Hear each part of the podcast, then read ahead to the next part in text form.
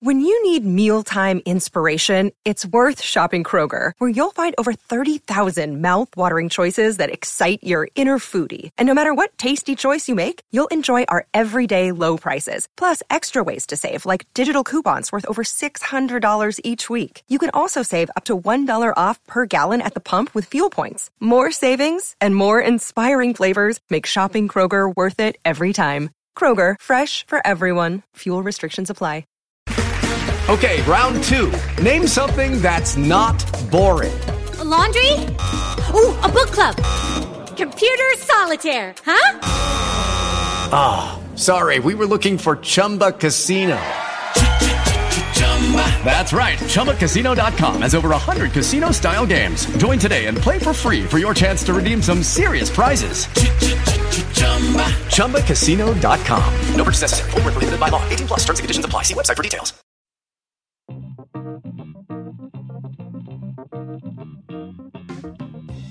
This week on Barca Talk, Barcelona took a draw in the Canary Islands and a win over Atletico Madrid in the Camp Nou to get eight points clear and remain undefeated in La Liga. FCB Femení were on break, but Barca B got a draw and are continuing a good run of form.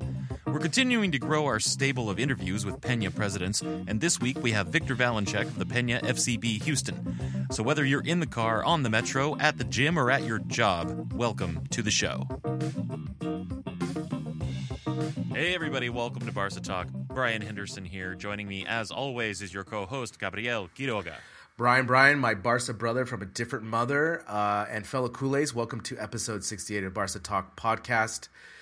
Here in Madrid, Brian, apparently we're having our own version of Noah's Ark. It has not stopped raining for about eight days, and it's still going to continue to rain. So we are here in Madrid a little depressed. We haven't seen the sun that much. How are things going in Buffalo? Uh, better than in Madrid, actually. I mean, Friday night we had a, a blizzard that painted everything with snow, but aside from that, it's actually been sunny, warmer, and so how how often do you get to hear that the weather in Buffalo, New York is better and more pleasurable than the weather in Madrid, Spain? Not very often. So I'm gonna I'm just gonna take a moment to gloat about this. Okay, and that's and that's over. That was it. So is that just it, that moment of silence? That was is it. that scoreboard Buffalo on that one? yeah, yeah. Score one for Buffalo against. I mean, countless points for Madrid. so, but at least we got one. We got one on you. But uh, yeah, otherwise, yeah, things are going well. The weather's getting better, and it's it's nice here. But let's get on with the show. We have a couple of news and notes to talk about this week. First thing, uh, this uh, this kid Anthony Borges. He's a 15 year old. He spent two months playing at the Barca Academy in Fort Lauderdale, Florida, in 2016, and he uh, saved the lives of of 20 people uh, during that uh, Marjory Stoneman Douglas High shooting last week. And uh, he was uh, he was sent a, a shirt signed by the first team players of the club, and they invited him to come meet the squad. Right now, he's he's in hospital recovering from from bullet wounds. Uh, but this teenager, originally from Venezuela, five bullets in the back, uh, helped 20 classmates take refuge during the shooting. Uh, he's just he's a real hero, and uh, and I love that the that the club you know did a little something, and of course it's it's wonderful uh, public relations for them, the club that is, uh, to sort of you know claim him as as a as one of them, as a as a as a Barca person, someone who embodies those values of more than a club and you know humility and sacrifice and all that sort of stuff. So it's a, a really beautiful story, and, and, and, I personally hope that he uh, recovers uh, quickly and, and well. Yeah, I think this is a great uh, thing that Barca did was to obviously like you, I like the word you use there, claim him uh, for this moment, but obviously you know again it was really heroic what uh, Anthony did for his fellow classmates and what and so forth again, um, I know this is not a political podcast. I have many thoughts and issues about gun control and so forth, but I just think it's great that FC Barcelona uh, took the moment to recognize his heroic deeds and obviously send him the jersey and also invite him to Barcelona to meet the players as well. Yeah, so uh, uh good on the club, good on Anthony. Um, you know, we're really proud of you. Uh, maybe you listen to the show. I don't know, but I doubt it. Anyway, uh, it's a it's, a, it's one nice thing to uh, come out of an otherwise horrible horrible tragedy. Uh, now, in footballing news, uh, apparently Barcelona is close to signing Arthur from Gremio's. Uh, so the, the story is that Gremio officials are due in Barcelona next week to quote unquote close the transfer of the midfielder Arthur to the Camp Nou. According to all the reports, he's a 21 year old midfielder. Uh, he's made 52 first team appearances for Gremio, and uh, he was a key part of his side squad in their run to the Copa Libertadores. Uh, yeah, I mean, I I definitely want this to happen sooner. I think he would be a definite upgrade for our midfield just to give us some more depth. Uh, unfortunately, I think uh, Denis Suarez's time at the club is closing here a little bit, but uh, with this Arthur signing, I think it's a you know it's a good economical deal. I don't think it's too expensive or too extreme. And so for me, I, I really like this signing. I hope they get it done soon so that he comes in the summertime and is ready for pre preseason and ready for the next season to be in the first team and, and to be and to contribute with uh, for the Barcelona team.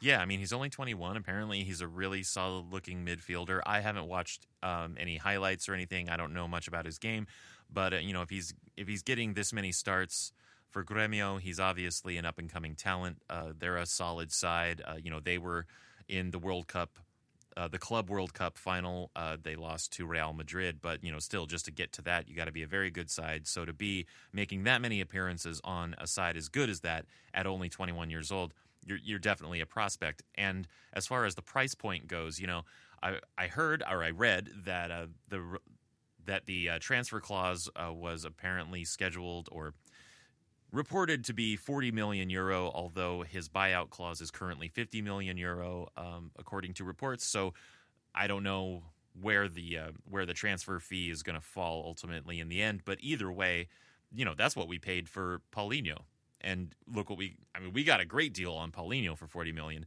and. Uh, Seems like you know, if you compare that with what we paid for Dembele, who who is a great talent, and I'm really excited to see him grow and develop. But you know that was like 120 million. Uh, 40 to 50 seems like a real bargain for this kid. Yeah, I mean, I totally agree. I mean, I, I think that when Barcelona does their scouting in South America, obviously they're going to find better economic value, right? Because maybe the leagues, quote unquote, don't translate to what we can see in Europe. For example, with Dembele, right? So Dembele played some Champions League. He was on Borussia Dortmund. He was on a quality German team, and so the German team can ask for a high price. Uh, I like the way FC Barcelona does their business in that they get some people from South America for the transfer market as well as other high priced free agents in Europe just to kind of balance the economic structure. Uh, I'm really excited for this signing because I think, you know, with his age, his experience, I think he could definitely contribute going forward uh, with the midfield of Barcelona. And again, um, for the price, just as you noted, it's not such a risk going forward. Yeah, now there is one slight uh, potential hiccup in that Barcelona already has three non EU players on their books. They've got Yerry Mina, he's Colombian, Paulinho, and Philippe Coutinho, both Brazilian. But Coutinho apparently is applying for a Portuguese passport to hopefully free up an extra space. And I mean, frankly, I wouldn't want to lose any of those players at this point. No, I totally agree. But again, that rule is so antiquated. I feel that's such a you know 1990s rule type of thing. I mean, now with players coming from all over the world, who cares where they come from or where their passports are from? I think it should just kind of be an open, free market. And but you have a good point though. If we're only allowed three, I didn't know this. If we're only allowed three non-EU players, then yeah, we're going to hit our limits. And hopefully, Coutinho's process is a streamlined process that he can able to get that Portuguese passport. But what do you think? Don't you think that's such an antiquated rule that you can only have three non-EU players? I mean, now with world football, with world talent coming from all over the place, not only just from Europe. I mean, who cares if they're EU or non-EU players? What do you think? Yeah, no, absolutely. I, I agree with you completely. I mean, I, I think that there, if, if you break it down economically, right, or the like, you know, the econ- the economics of talent, right, it does mean that you're going to keep plenty of good South American players in South America when there's the chance that they could just come to Europe. I mean, if you open it up entirely, I think there's uh, this is going to sound messed up maybe, but uh, there might be a good a good amount of fear in Europe that if they don't have these kinds of rules and regulations, then there won't even be any European players in European clubs anymore. Uh, I don't know about that. I don't know if that would really happen actually, because there are you know plenty of places all throughout Europe that produce really good talent. So maybe that would be a, a foolish fear to have. Uh, but I do think that a, just a totally open and free market for, for talent would be would be better, and it, we don't need these these rules at this point. I don't think. Yeah, I mean, I understand in the beginning, you know, maybe in the early 2000s and 1990s, where they wanted to control the influx maybe of South American, Brazilian players, Argentinian players, all this. I get that, but now with the money that's going through the the teams, the way they scout and so forth, you know, they can get players not only from South South America but also Africa, Asia. I mean, who cares? You know, it's just all about trying to get the best players that you can wherever you may have that scouting uh, department going to check out those players. Now, I really like the way FC Barcelona does their scouting in that in South America they have a genuine interest because they're able to get econo- economic gems like Yerry Mina and now obviously with Arthur, where if those players were playing in Europe, those prices would be much much higher. Yeah, true. So, uh, but ultimately, yeah, I think we're on the same page and we agree that like we should just they should just open it up entirely. Now, in our community segment today, we actually have a special feature. Uh, two weeks ago, we had our first, or actually second, interview with a, a Pena president. The, the first one was back at the Classico when we interviewed Matt Manson and Joe Dixon from SF Pena. Hope you guys are doing well. And uh, then two weeks ago, we had Michael Miller, president of the Montreal Pena. Bonjour, Michael. Hope you're doing well also. And this week, uh, Gabriel got to talk to Victor from the Houston Pena. And so we're going to hear that interview right now. As Brian said, uh, we're going to start doing more interviews with people who are in charge of peñas around the U.S. And today we have Victor, who is part of the Houston Culé. So, Victor, welcome to the show. Oh, happy to be here. Thanks for having me today. Yeah, so Victor, this is our third time recording. I feel like you know I know your whole life story already, but for the fe- but for the fellow Culés, uh, why don't you give us a quick little bio on yourself? Sure, sure. Uh, again, uh, I'm I'm Victor Valenchek, and uh, originally born and raised in Cleveland, Ohio. So I'm up there uh, north. Uh, I, I, know a little bit of the misery that Brian goes through. in the weather up there, but now over the last five and a half years living in Houston, Texas, um, this is uh, this is home for me now. And uh, how long have you been living in Houston? Yeah, I've been I've been down here. Uh, been down here almost five and a half years. It's been a uh, honestly, I absolutely love it. I mean, despite you know maybe some natural disasters with uh, Hurricane Harvey recently, um, it has been a kind of an interesting eye opener. Something I never really experienced up north. Uh, but I can tell you just uh, what a great city Houston is uh, for so many reasons. And um, again, love it down here. And uh, the guys uh, that I that I get a chance to watch Barcelona with, uh, an amazing group of guys and gals, and so super super excited to be. You know, I just right now. I, I think I'm going to be here for a while. Great, that's great. Um, so we were talking, you know, on our previous on our previous recordings, uh, a little bit about your sports background, and you know, for me, one of the reasons I got into Barca is because I played soccer or football growing up, and my father was a big influence on that. But you have kind of a different story. So, how did you get into Barca? Yeah, that's good. That's good because uh, I'm one of these uh, uh, people who I'm really new to the sport in the last decade, and uh, it wasn't. I really never was. Uh, you know, I love baseball. You know, growing up in Cleveland, it's baseball, basketball, and football. Um, and if you know anything about Cleveland Browns football, you know that's a painful thing to to have to be a fan of. Um, so for me, I really didn't, you know, didn't have a lot of huge passion between before behind any of those three. I did go to the Ohio State University, and so that's where I really put my passion behind from a college football perspective, and I still am. At the, I'm still pretty much a crazy Buckeye fan. Um, but when it came, uh, I had a chance to go out to Barcelona, and we took a cruise, and that was our first port back in 2010, and it was in June. It sandwiched right there at the end of the Barcelona season, right there before World Cup, and this the, the energy of Spain in the World Cup at that point was amazing. And I, I, when as soon as I was on the ship, I you know actually while we were on the ship, World Cup started. Um, watching matches on the ship, and as soon as I came home to back to Cleveland, I I'm like I gotta watch Spain.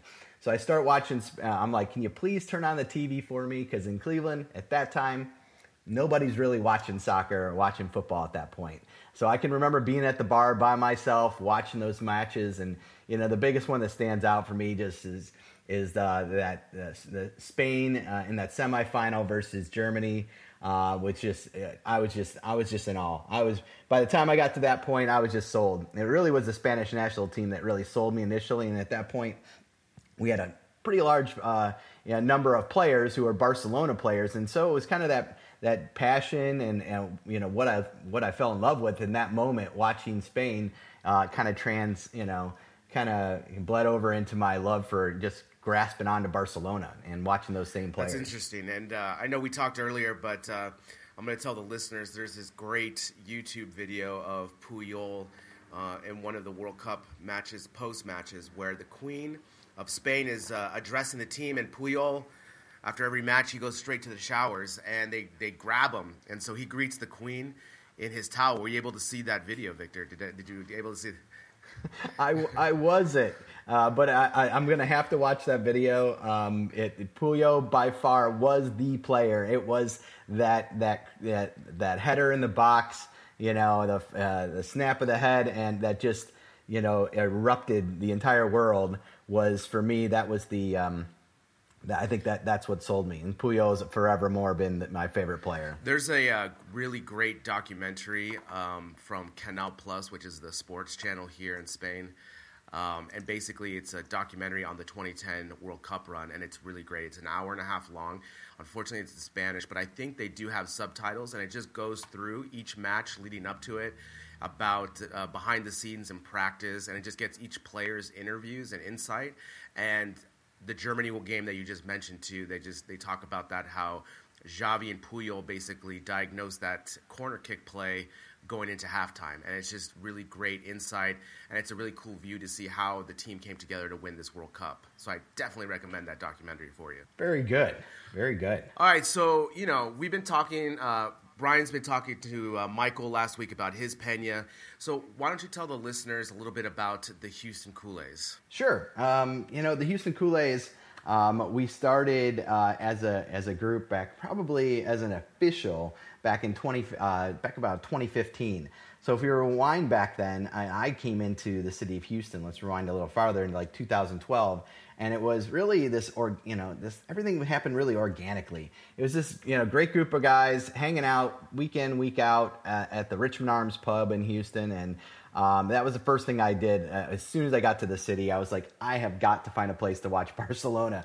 And uh, I got there, and those guys welcomed me in immediately. Uh, they saw me wearing my kit. They're like, come on over here, hang out with us. And uh, before you knew it, uh, you know, a few years later, we are, you know, we're like, you know what? There's a lot of supporter groups out there who are really official. Okay, they have like flags and logos, and we didn't have any of that. And we're like, you know what? Why don't we? We're pretty official. We get together every single weekend, and so that kind of snowballed into as a, just a regular supporter group before the Pena started uh, it really snowballed into you know we created our logo we created a board and they uh, they basically voted me in as president and I was happy to lead these guys through uh, uh you know you know getting logos flags and scarves and it, that was really special. We end, that was a great year uh, through 2016 uh, leading into 2017 when um, really the Pena started coming together in 2017 so um, that's kind of my backstory with with with the uh, with the Pena. But um, today I was president of Houston Culés as a supporters group, but today I'm actually the vice president of um, Pena Blaugrana Houston. Our president is James Miranda, and James, this interesting story. Uh, basically presented and found our group in uh, May last year. It was just May last year. Um, a little story about him. He's actually, uh, his father is Catalan, is from Barcelona. His mother's from Texas. And uh, he spent years growing up in Austin and years in, in, in Barcelona. So when he came over here, kind of pre-internet time. He's like a lot of people that when he got to the United States, there really wasn't a way to really watch Barcelona. Uh, he also his his dad's friends in the club basically said when you get to Texas you got to create a Pena. So it was kind of always in the back of his mind to do that. And um, over you know it took a few years. Tried to do it in Austin, didn't work out. Tried to do it in Philadelphia, didn't work out. And he finally got to Houston. And he reached out. The first thing he reached out to, and this is really kind of unique for us, is he found that there's an institution called the American Institute for Catalan Studies here in Houston. It's been around since 78. Uh, it's run by Helena Cardis and um, she's part of our board. Uh, he basically, you know, partnered up with them to you know and said hey you know what? Do you guys have a pena here? I'd really like to start one. And they didn't. So they were really on board with as far as a partnership to be the backing nonprofit organization for the pena.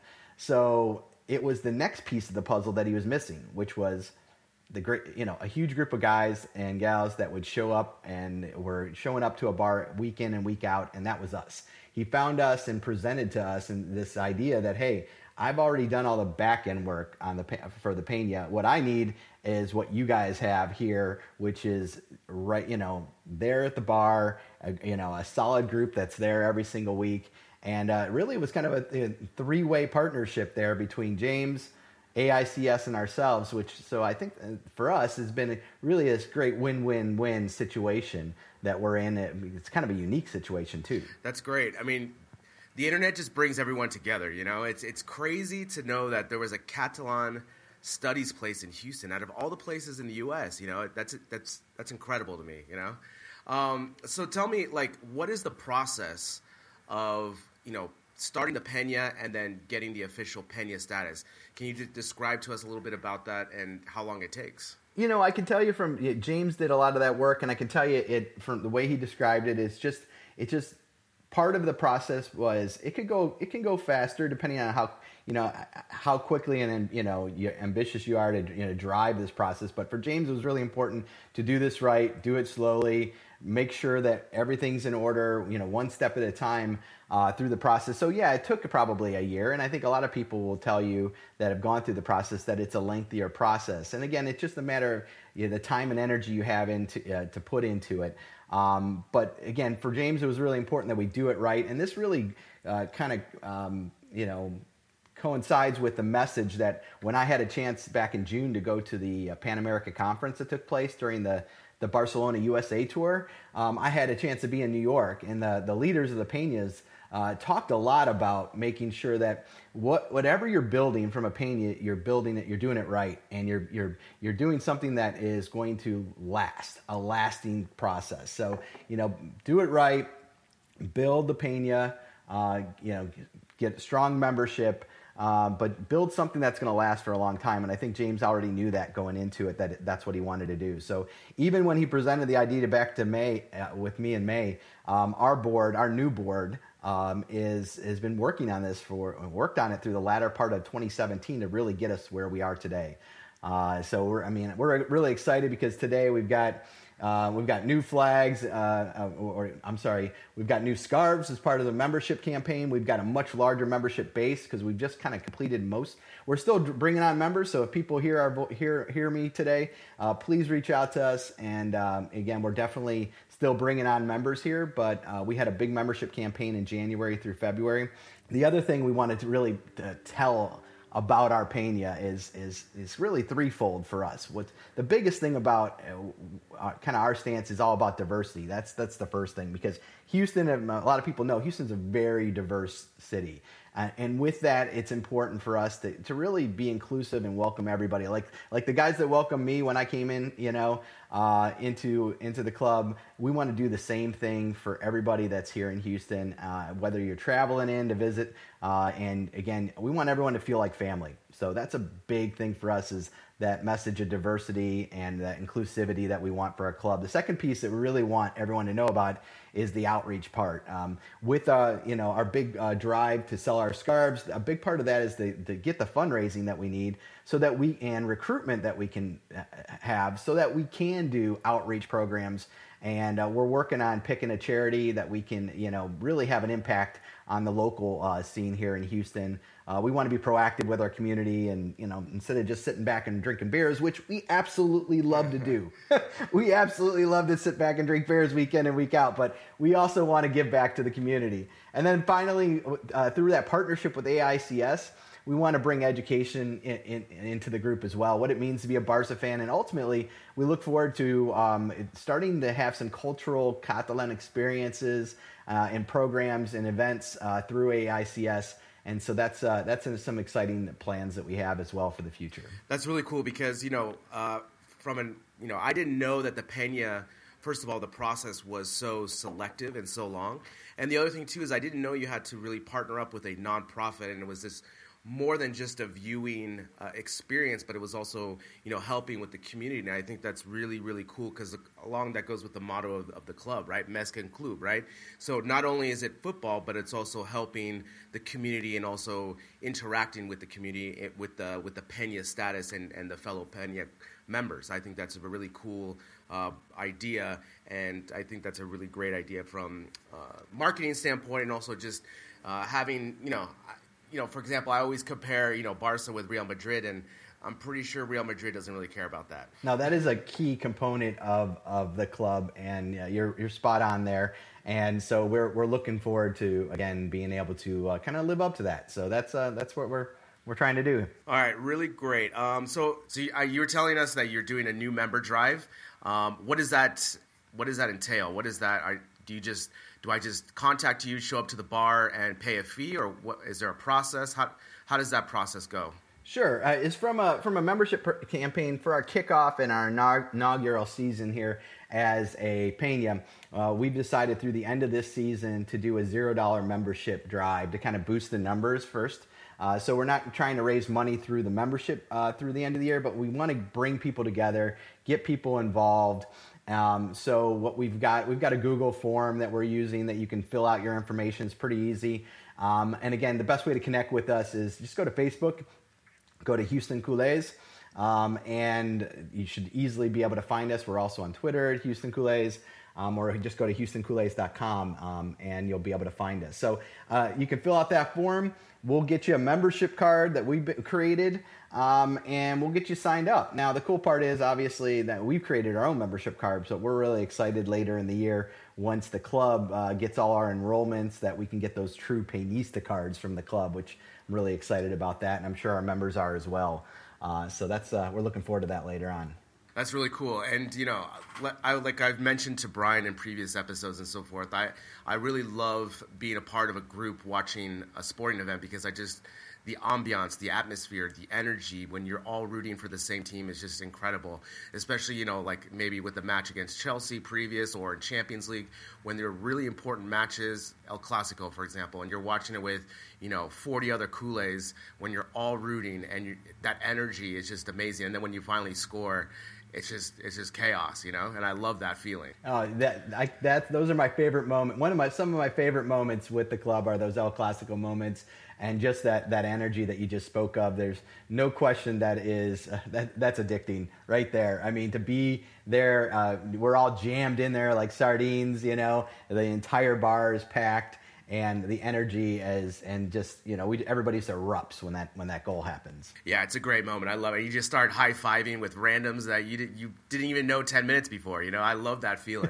So a little bit more about the pena what is one of your favorite moments that you can think of and maybe in the last year or two years with the Pena watching FC Barcelona? You know, I think some of the my, my favorite moment, one of the, my favorite moments was when the supporter as a as a supporters group and we decided to get together as Houston Coulés.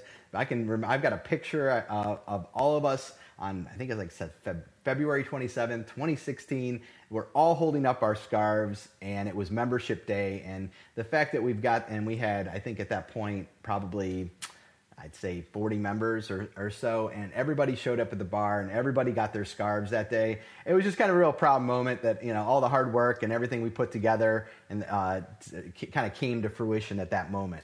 Um, and so that's, that was really a, a proud moment. And of course, uh, every match that we get together that we have, uh, the, the big matches, uh, are just um, are just amazing to be together because you know the, it's one thing to be get, to get together at the matches, but when we win, the party keeps going all day long. so it's a it's a lot of fun too. So we're we're, we're we definitely want to do. Uh, do good work, uh, but in this in the community, but also everybody likes to have a good time. So we're we're we're ready for uh, we're hoping uh, we're we're all we're all hoping for that big celebration here uh, for the La Liga trophy here uh, at the end of uh, end of the season. Yeah, it should be great. Now, you know, we've we've talked, and I feel like I've known you for you know for this past week, and I've been thinking about other questions I wanted to ask you. And FC Barcelona community has brought you to Spain, to New York, which I think is great. Um, tell us, you know, tell us and the listeners just your experience going to the Camp Nou for the first time and how you coordinated that trip. Yeah, um, I had the. It, it was on my bucket list. You know, I knew I had to get to the Camp Nou, and or it was what summer of 2016. Um, I, like many of us, we're patiently waiting for the La Liga schedule to come out, which they're always way delayed, late July. And I told my best friend, I'm like, listen, and my best friend's back in Cleveland. I'm like, we have got to go to Barcelona. And so um, I basically looked at the schedule as soon as it came out, and I looked strategic about it. I saw that there was a midweek La Liga match on March 1st against Sporting. There was a March 3rd or 4th match on the weekend against Celta. I'm like, that's it. That's the week I'm going to. Um, I'm going to plan around that, and that's exactly what we did. We ended up, the two of us kind of descended upon Barcelona, uh, showed up there, went to two matches. Uh, between the matches, we went to the museum and I just it was a, just a surreal experience to be there, um, you know, in the Camp Nou and to be able to watch. And for me, it was super. I mean, I think I was super special moment because I saw MSN score. I saw 11 goals over two matches. It was like a 6-1 and a 5-0 match. Um, it was it was a, it was a it was a good time. Yeah, I mean, the first time I watched uh, Barcelona live, I had the, the, similar experience where they won five nothing, and I much prefer that. Right? You you prefer almost a goal avalanche, right? Just you just want to win. You want to see a lot of goals, and I was sitting behind the goal with with the group, and uh, they scored four goals on that side, and it was just amazing. And plus, Messi scored a uh, chip goal, which I think I almost fainted because for me, those are my favorite goals to watch because uh, I know how difficult it is to do that. So, uh, yeah, so I totally agree to, you know, if you can, uh, pick a match where the, you know they're going to win so you, the experience doesn't get uh, nullified by it. But, um, yeah. So, you know, you've been to Barcelona. Did you have another um, outside uh, FC Barcelona and the Camp Nou experience? Any other thing that um, you really enjoyed? when you saw when you visited Barcelona for the first time? You know, I had seen uh, some of the major attractions um, during my 2010 trip I had remembered, but my buddy had not. So uh, we pretty much went through uh, went through some of the you know went to. I was happy you know years eight years later to go back through all those particular you know sites and Barcelona is just beautiful. We stayed in uh, if I remember an Airbnb in the Gòtic um, you know um, area there and it was just absolutely perfect. We were close and on top of everything. Um, easy to get around on the subways to get where you needed to go to. You know, hanging out in top, tiny little tapas bars. Um, just just enjoying life. It really just is a, an amazing experience to be there. I can't wait. Actually, we have plans. Uh, I'm going back either September, October. Um, actually, Michael Miller, I know he's trying to plan a similar group. Uh, uh, outing with his group out in uh, with the Montreal Peña, and well, we were chatting about that as well because well, our maybe maybe our paths will cross and maybe we can plan this together. But um, we are tra- planning. I'm going to do the same thing for again all of our members. Uh, once July comes around, La Liga, please put out that schedule sooner than later so that we can pick a week uh, to go out there. And I plan on going out there. Um, and I'm hoping that you know we get I get as many members to, to join me out there on that uh, uh, trek back to Barcelona again. Yeah, that'll be great because you have to you have to go there to renew your supporters club card, right? Is that correct? Yeah, the commitment card yeah. uh, to be uh, again to, as a leader of a Peña or at least the president needs to be a socio or a commitment card holder. So I got my commitment card last year, and uh, one of the uh, it was interesting. I came back from Barcelona and I told my wife, I'm like, um, I got this great commitment card. She's like, oh, that's nice, honey. I'm like, yeah, it means I have to go back to Barcelona and sign my commitment to the club in person every year. She's like, oh, that's funny. I'm like, no, seriously, I have to go back every year. And I was like, I'm like, that's the best excuse ever. I'm like. That's awesome. And like we were talking previous, I, I need to get on my commitment card as well, especially since I'm here. I mean, it's, it's just kind of a no brainer. I just, I remember looking into it because I was going to give it as a gift for my father, and I just I forgot to go forward with it, and I just been busy. So uh, after talking to you, that's it, that's on my to do list. So um, all right, so let's let's end here on a couple fun kind of questions. Um, who's your favorite player other than Messi? Historically, or or in the current as you era? wish if you want to do all yeah as all time I, I, think still it's still it's still Puyol. It's still Puyol from my again. He was the you the one that back then I you know I shared my story. Um, absolutely, I think that he's probably been my favorite member for uh, again just for that not only for that moment but also kind of how the respect uh, he you know he got from his team. Uh, his no nonsense, like when people are celebrating, going, you know, crazy celebrations. He's like, he's like, bring it in. Let's come on. We got business here. We got to win. Match isn't over.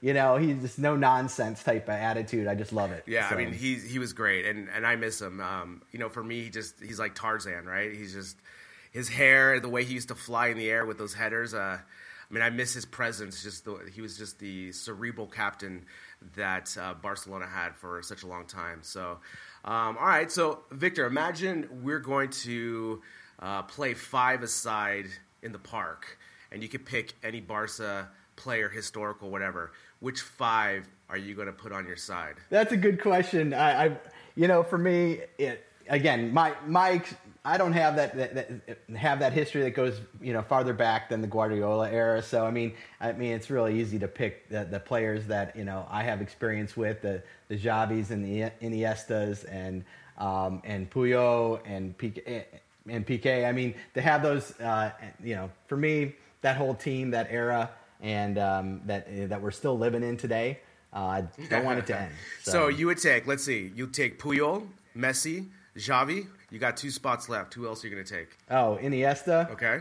And who else did I miss? Um, oh goodness. Um, maybe maybe Villa. Okay. All right. So David Villa, Puyol, uh, Xavi, Iniesta, Messi. Can't go wrong with that. I mean, you got Xavi, Iniesta. They're going to be able to tiki taka all over that five on five game. I mean, they'll be able to possess and and do pretty good. I mean, that's a, that's a pretty good side. You know, I. I I, I like to see that. So we'll, we'll, end, we'll end the interview on this. Um, it was really great to to know about your Peña and about the process. You know, especially since we've talked a lot over this past week. But um, lastly, how do you consume uh, your Barca news? Do you consume it daily, weekly? How how do you consume your Barca news? I get. Uh, I I have to admit, I'm constantly, uh, you know, consuming news from different sources. Um, from a television source, uh, we've got beIN Sports uh, here, and so if you know, thank goodness for them and the broadcasting they they do of Barcelona. Um, and of course, watching some of the shows with the locker room that are on. Uh, from a, I'm a huge, I love podcasts. A lot of times I'm at work just listening to a podcast as I'm working on projects to be able to listen to whether it's the Spanish football podcast, the Barcelona podcast, and of course you guys at Barca Talk, and I'm over there. Of course, I hear something, and you guys get, are getting responses from me. Uh, I'm sending messages uh, your way. Uh, I appreciate the, the, the interaction and just really engaging us listeners. Uh, you guys have been great with that. Uh, Brian Gabriel, thank you so much for that. Um, so I can't stress enough. Um, again, just you, you guys bringing us in and connecting uh, with the rest of the r- rest of the world here through your podcast. And so for me, podcasts are huge. I love it. Yeah, me too. I mean, I, I listen to podcasts all the time, especially since you know I when I commute to work. But I also love, uh, for me, it's Twitter. I just love seeing all the reactions during the matches. I like seeing everyone, uh, you know, react as the world is going to end. You know, especially like you know against the Chelsea match and so forth. But uh, yeah, I definitely love the podcast community and as as well the Twitter community as well. Um, I hope that you know sometime if you're out here in Barcelona, we can cross paths. Um, you should definitely check out Madrid as well. I know, uh, you know, you have a vested interest in Barcelona, but Madrid's a great city as well. And yeah, thanks for joining us, and good luck the rest of the season with your membership drive. Hey, I appreciate it. Thanks, guys. Uh, again, if uh, if you're hearing this podcast today, please come out and you're in the greater Houston area or traveling in, come join us out at the Richmond Arms Pub. We'll, uh, love to have you. All right. Thanks, guys. All right, Brian, back to you. That was great. And, you know, I really enjoy that we're starting to do these interviews with uh, folks from the Peñas. We want to keep doing more. At the moment, I haven't reached out to any more, uh, any other Peña presidents or anything. So, you know, got to get on that. Uh, but I do enjoy doing them. I, ha- I like having the interviews on the show, and I like you know connecting all the Peñas together because again, this is kind of like for us, this is the Peña for your ears. We're trying to bring all of the all of the fans all over the world who speak English or want to listen to English at least bring everyone together and I feel like this is a really fun way to do that and that was a, that was a great interview. Well, thank you, Brian. And I think, you know, after all the uh, technical difficulties I had with Victor, uh, so many times we've talked, I feel like Victor now is kind of my cousin from a different mother or something like this with the Barca uh, going forward. But no, it was really fun to get to know Victor. and to talk and understand the process of the Peña. And as we talked off air, you know, hopefully he'll come to Madrid um, soon, and we'll, hopefully we'll meet up from there. Yeah, that would be great.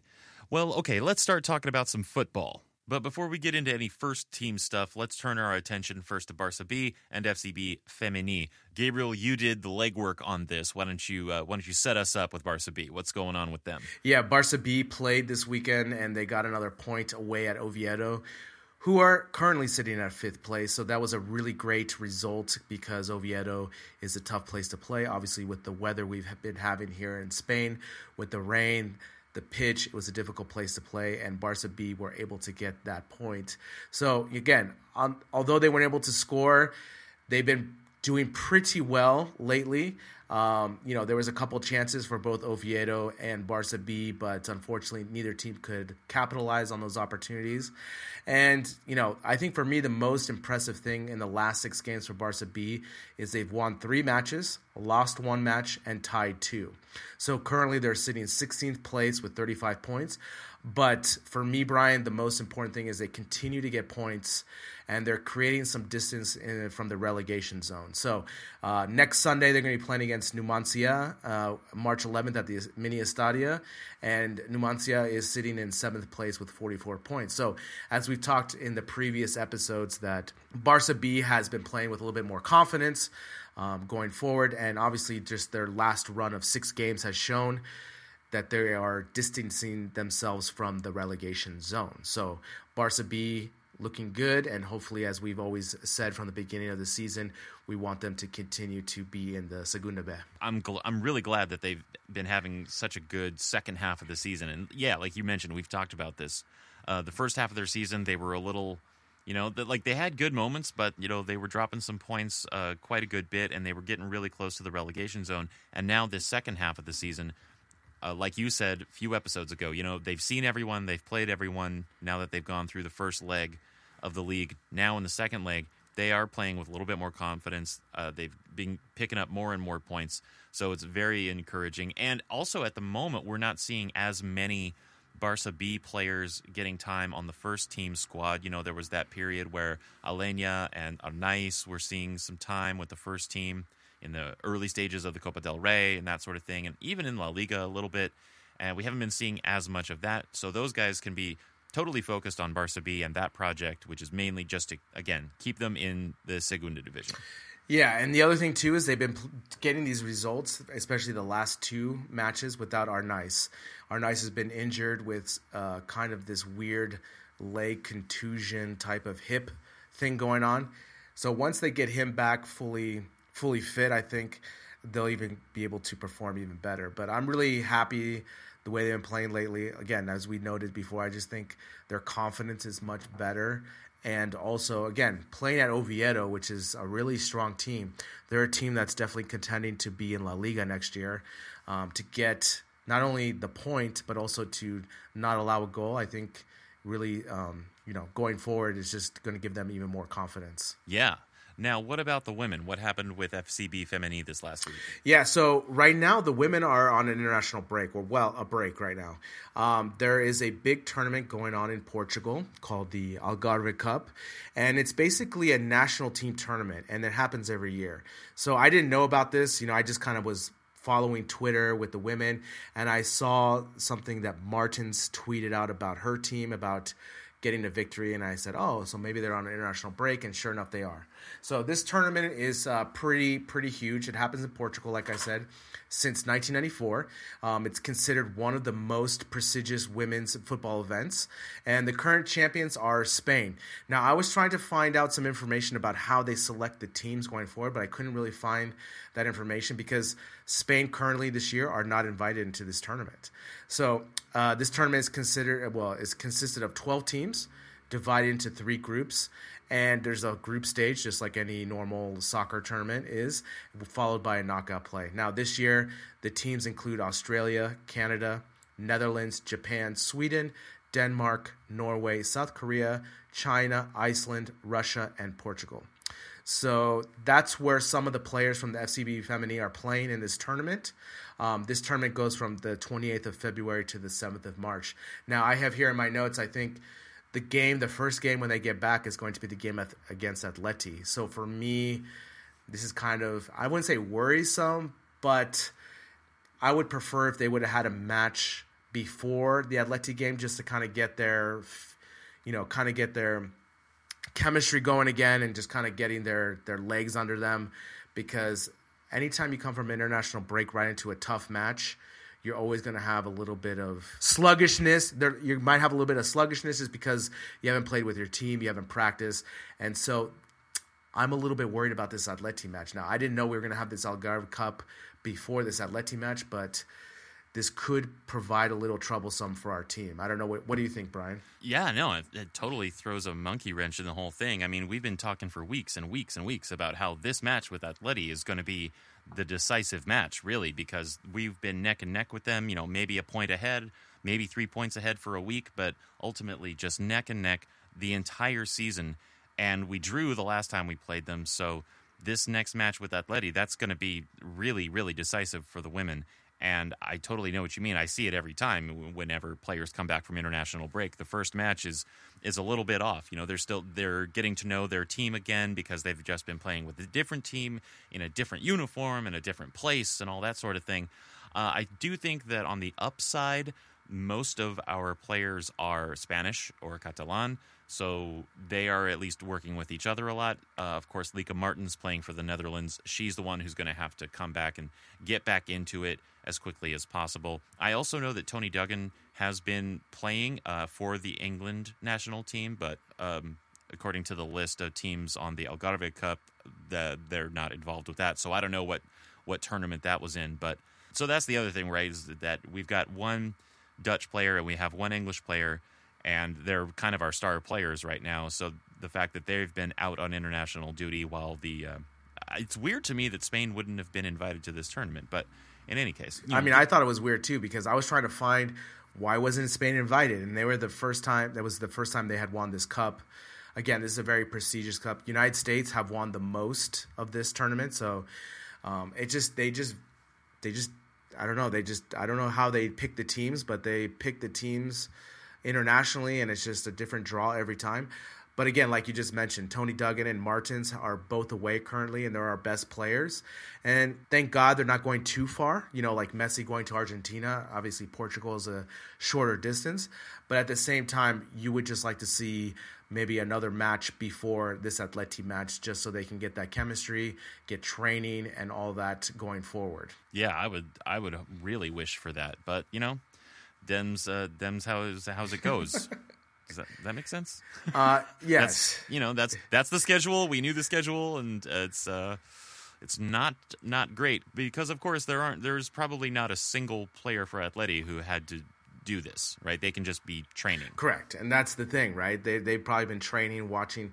I mean, their sole focus is this match as well. So they've probably been training, just focus on tactics, you know, doing maybe set plays just for this match. So that maybe gives them an advantage. But also, FCB Femení has a majority of their team that did not participate in this tournament. So they're doing the same thing. But, you know, Martens and Duggan being the best players for FCB Femení, having them away, especially in this knockout tournament that's going to be, you know, they want to win this tournament. So they're going to put a lot of effort into this recovery time, all these things will add to this match. So again, this March 11th match is going to be huge, Brian. Yeah, so I'm very excited for it. I cannot wait for it, and I hope that uh, despite these uh, international uh, obligations uh, messing with things, I hope that we can get a win out of this game.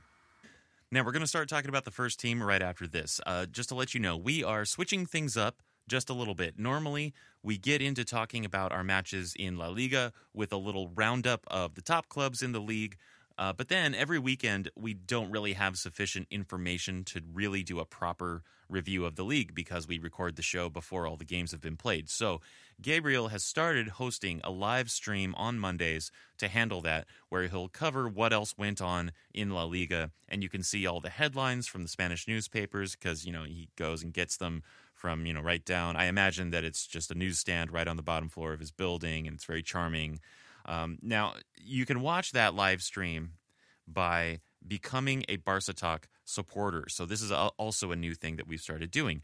We've set up a support channel through Patreon, which is a simple and user friendly way to support the creative work of folks like us, people who are creating things that you enjoy consuming.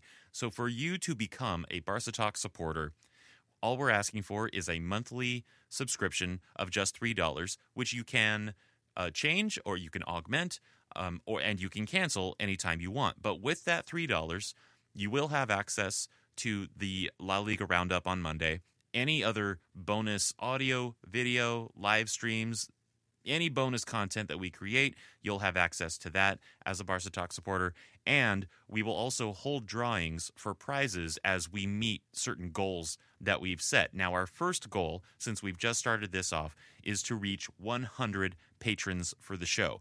And that actually is only a fraction of the number of people who listen to the show. But once we've reached 100 patrons, we'll hold a drawing from the pool of patrons for a you know customized 2018-19 Barcelona jersey. So that's any name and number you want. If you want the home jersey, the away jersey, you know exactly the size that you need that's going to fit you. All of that. We're going to hold a drawing for that from the pool of patrons once we get 100 of those. So, to become a supporter, go to barcatalk.net, go to the support page, and then click on the donate now button and that'll take you to Patreon so you can join the community, become a supporter, and again, you'll get access to all of our bonus content and you'll have that chance to win a Barca jersey once we've reached that 100 patron goal. Thanks. Now, on with the show. We had two La Liga matches last week, both with positive results, I would say, though maybe one more positive than the other. And starting with the first match from midweek, uh, we went to the Estadio Gran Canaria in the Canary Islands to play Las Palmas, and we went home with a 1 1 draw.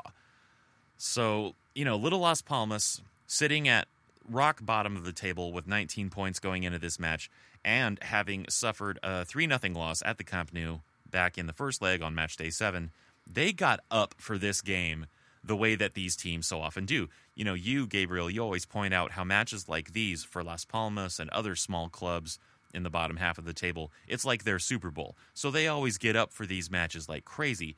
And these guys, man, they were pressing out of their minds in this match. And if you just watch this match, I think you'd ask yourself why they have such a bad record. But of course, they don't normally play like this. They only play like this against Barcelona or Real Madrid or Atletico, something like that, right? Exactly. And, you know, as I've talked about, these small teams, when they're playing at home, they're always going to press high and try to make the luck work for them. Now, Brian, when you are a underdog team, you have to have A, B, C, D, and E work for you in order for that upset to happen, right? And most teams in La Liga, they'll have A, they'll have B happen, but then maybe Barcelona will score and that kind of negates everything. Or they'll go through A, B, C, D, and then something will happen, and then Barcelona will win the match.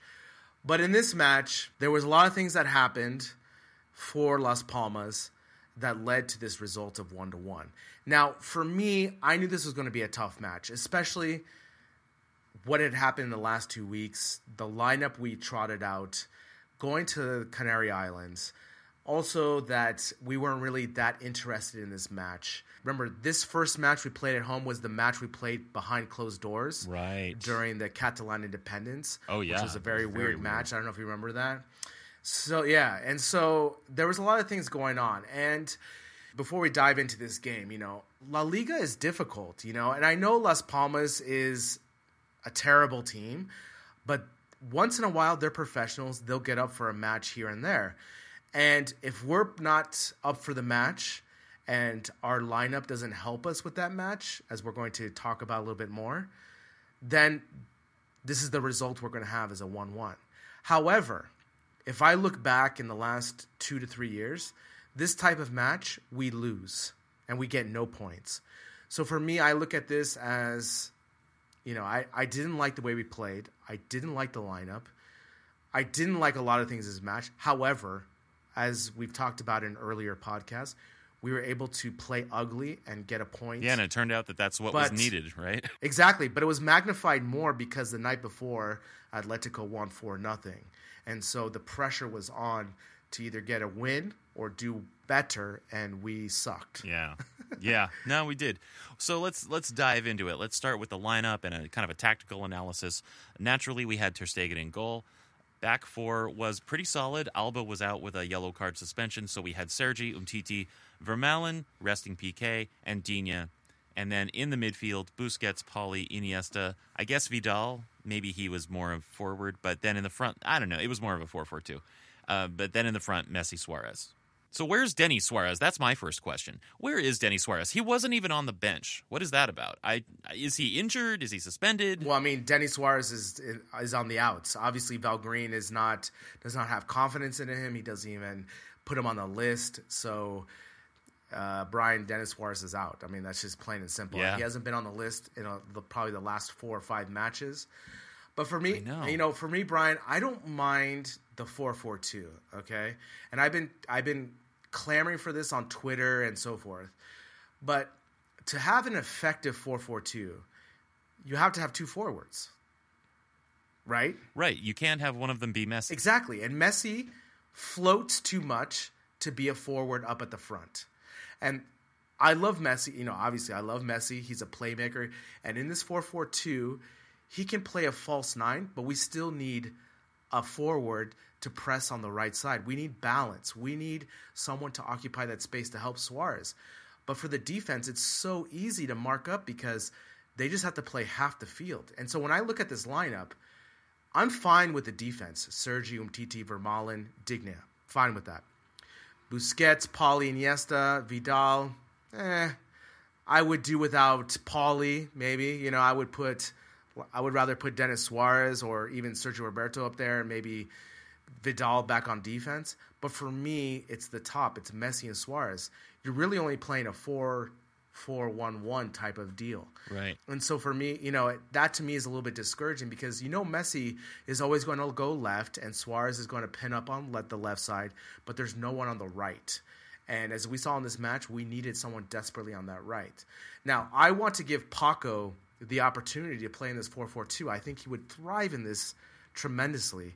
And I've been clamoring for this. You know, I don't mind as we talked about in previous episodes, the 4-3-3, the 4-4-2, but if we're going to play a 4-4-2, we definitely need to have two true forwards at the top. I know. I totally agree with you. And especially, you know, seeing the few times that Paco and Suarez have been out there, it's been actually it's been looking pretty good. It it hasn't had amazing results yet, but they also haven't done it very much. And I think maybe taking one player out of the midfield, you know, like I'm sorry, lose Vidal, right? Lose Vidal, keep Messi as the, the central playmaker or the floating playmaker as he will be, and then have Suarez and Paco up front. Yeah, I totally agree. And the other thing too is, I don't know if Brian, if you know in hockey, when they do their lineup, so they have one lineup, their you know their top lineup, and then they have a second lineup and a third lineup, but they have these defensive pairings basically that have played together and they have chemistry and they're going to work well together.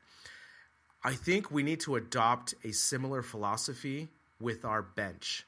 So, for example, Digne and Vidal. So, whenever we, like for example, in Canary, they're going to play that matchup. They're going to be the pairing on the wings.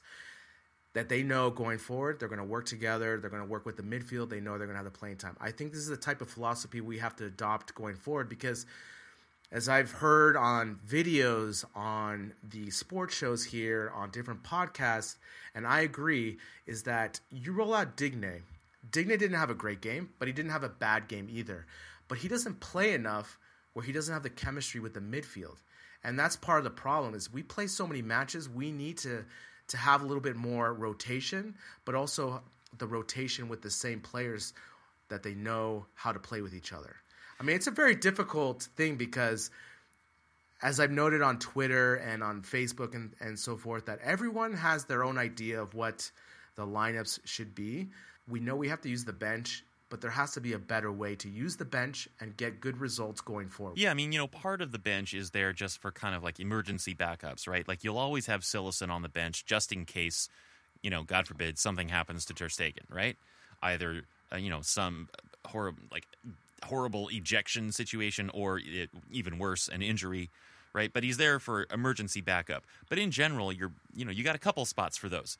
But in general, you know, you should have a, a plan for like you're saying these specific lineups to be the substitutes to come on or you know if you're to have you know you're going to have squad rotation in the starting 11 it should be like you're saying these guys who are working together with a very specific purpose in mind and like they know that they're going to play together and it's these grades of lineups so that they they can plan and they can you know they can train together and they know what's going to be going on Exactly. So, for example, you know, you for like our team A, right, the best team, Champions League final. Let's say we're gonna trot out PK and Umtiti That's going to be our top pairing.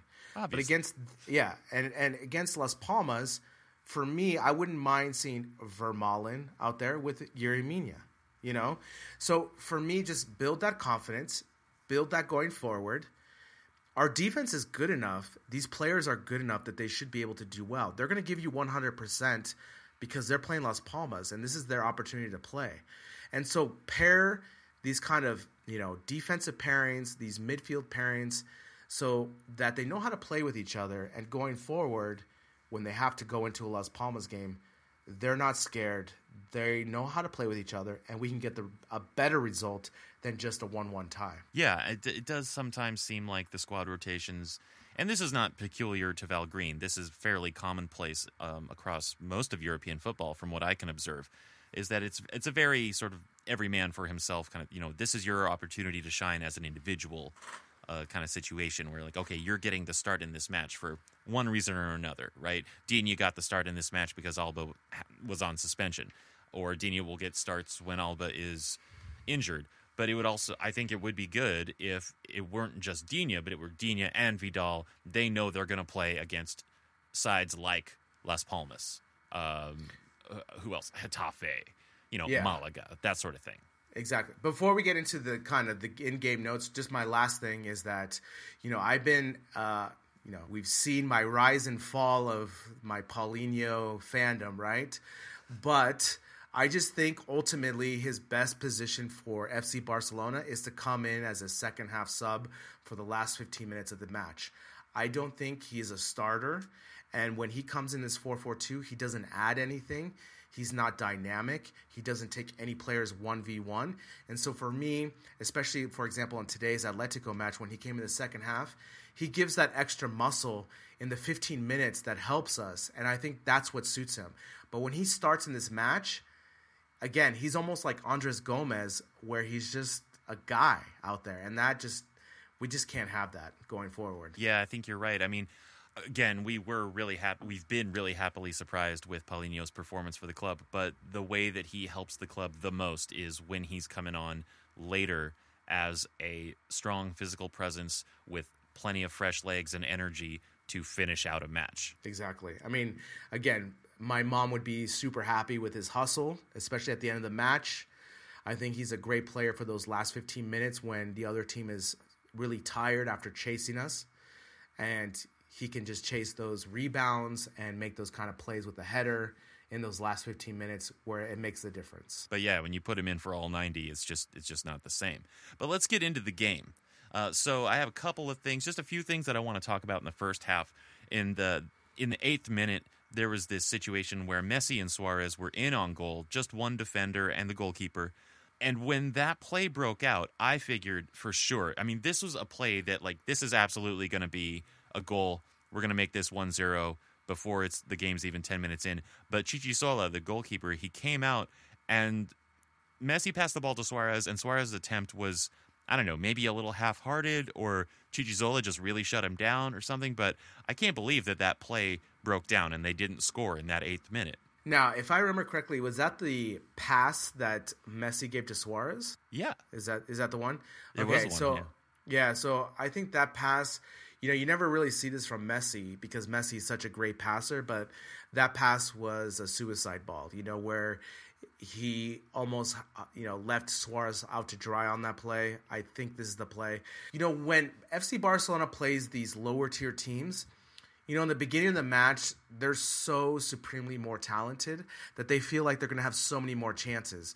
Now, if we were to watch this match again, we would probably say, you know, Suarez, you need to take a better chance at this goal because there were not that many chances going after this, after especially after Messi scored. we have to take every opportunity and just put Las Palmas away. And with every minute that Las Palmas held us scoreless, you know, going forward, they got more confidence and you know, we weren't able to break that wall of their defense. Yeah, and but so you think that it was uh, it was the pass from Messi that was not not not on for that? Correct. On that one, if I remember correctly, it wasn't a really great pass. And, you know, this is, you know, obviously Messi can't always be 100% with his passing accuracy and passing speed. But I think on this one, if I remember correctly, he kind of gave Suarez a hospital ball, as we like to say, where it was basically a 1v1 with the goalkeeper, and the goalkeeper was going down to ground essentially to break up the play. So, um, you know, uh, again, if we're watching the first 15 minutes, we were controlling the pace. We had the more opportunities. Again, I would have probably said, "Oh, we're going to win this match three nothing." But obviously, you know, with a couple missed chances here and there, Las Palmas grew in confidence going forward in the match. Yeah, yeah. And then we had this other chance just a few minutes later when Messi got a free kick, and again Chichizola saved it, and it, it was a very good save because it was a really good shot. And the play that set up this shot I found interesting because Dani Castellano, the Las Palmas defender, he was dragging dragging Messi, you know, by the jersey for several yards, and Messi, you know, who usually we say Messi never dives. He, well, he certainly doesn't dive, but he doesn't go down very easily either. But he finally went down just outside the the arc that comes outside of the box, and it occurred to me for the first time ever that Messi might have deliberately stayed up until he got to a good spot for a free kick before he went down and he because he didn't have a clear pass. He didn't have an outlet of any sort and he wasn't going to get a shot. That much was obvious just because of how you know he was being dragged by Castellano. But he also could have gone down sooner but he stayed up until he was at a good spot and then his free kick was totally spot on and just you know again Chichizola came up with a great save.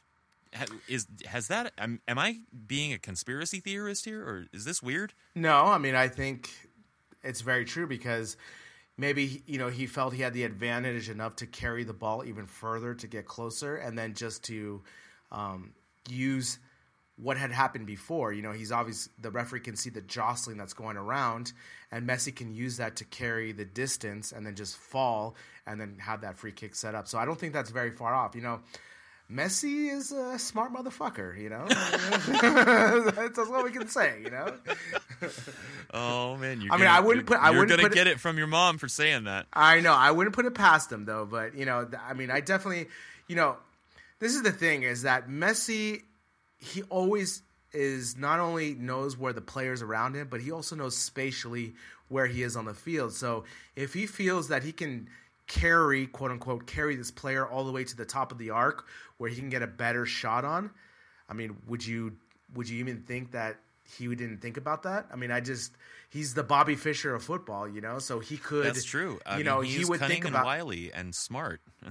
exactly, and he would think of these scenarios where he's like, "I'm going to, oh no, this guy's riding me on my back. I'm going to carry it as far as I can, and here I go, and I go down, and I have a better shot on goal." yeah, and like I can score from here, you know, because again, he like he wasn't gonna get an, an honest shot at that point because he was gonna go down one way or the other. Castellano was gonna make sure of that. So at least he's thinking like, okay, well, at least let me try and get to a place where I can, you know, get a good get a good angle on the free kick. Okay, okay, so I'm not crazy for thinking that. Man, good. See, because here's the thing: I have some beef with Messi, and and, and here's the setup for for this. Uh, in this match, I have beef with Messi. So 20 minutes, we got a goal, our one and only goal of the match from Messi on his second free kick attempt, and kind of a similar situation. And you uh, you know he almost didn't score because Chichizola let it go in because he just shifted to his left a little bit as Messi was winding up, and he couldn't get back to save it. And I think it was because he, just, for whatever reason, Chichizola wasn't trusting his wall. He wasn't trusting the guys in his goal, his wall, I guess, and he got caught out. Had he just not shifted to the left, he he could have got a hand on that.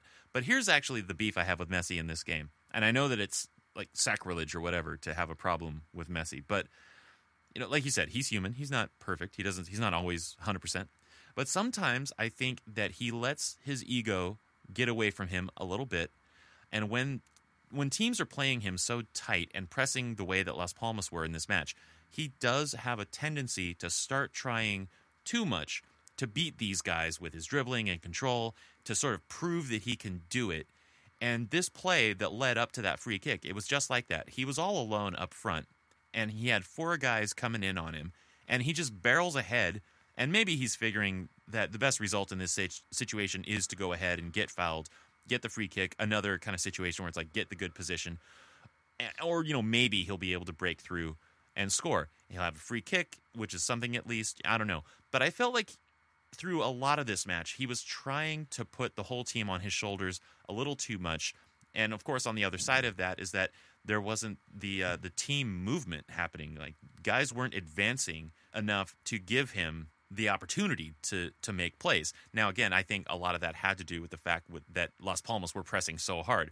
But just in that moment, I feel like why not you know hold it up, try and like get get the numbers forward and develop the play and do that sort of thing rather than just try and barrel ahead and either get the free kick or dribble through four guys. Yeah, I mean, I agree. Uh, I would say I agree forty percent, Brian. But uh, you know, I'll um, take that. I mean, the thing is, he got the goal off this free kick, and again, this this goal off this free kick was you know just power and pace. There was nothing because he was so close. He was able to put that in the corner with the accuracy, and again. Um, as a fellow left footer, when I whenever I see the angle of where the free kick is, I say, "Oh my god, I would love this angle because the angle where he was able to set up on this free kick was a left footer's dream, you know, because you're able to drive the ball to that left corner. You don't have to aim too hard. Uh, again, being left footed and for the goalie, it's an awkward reverse type of angle that they're not really used to.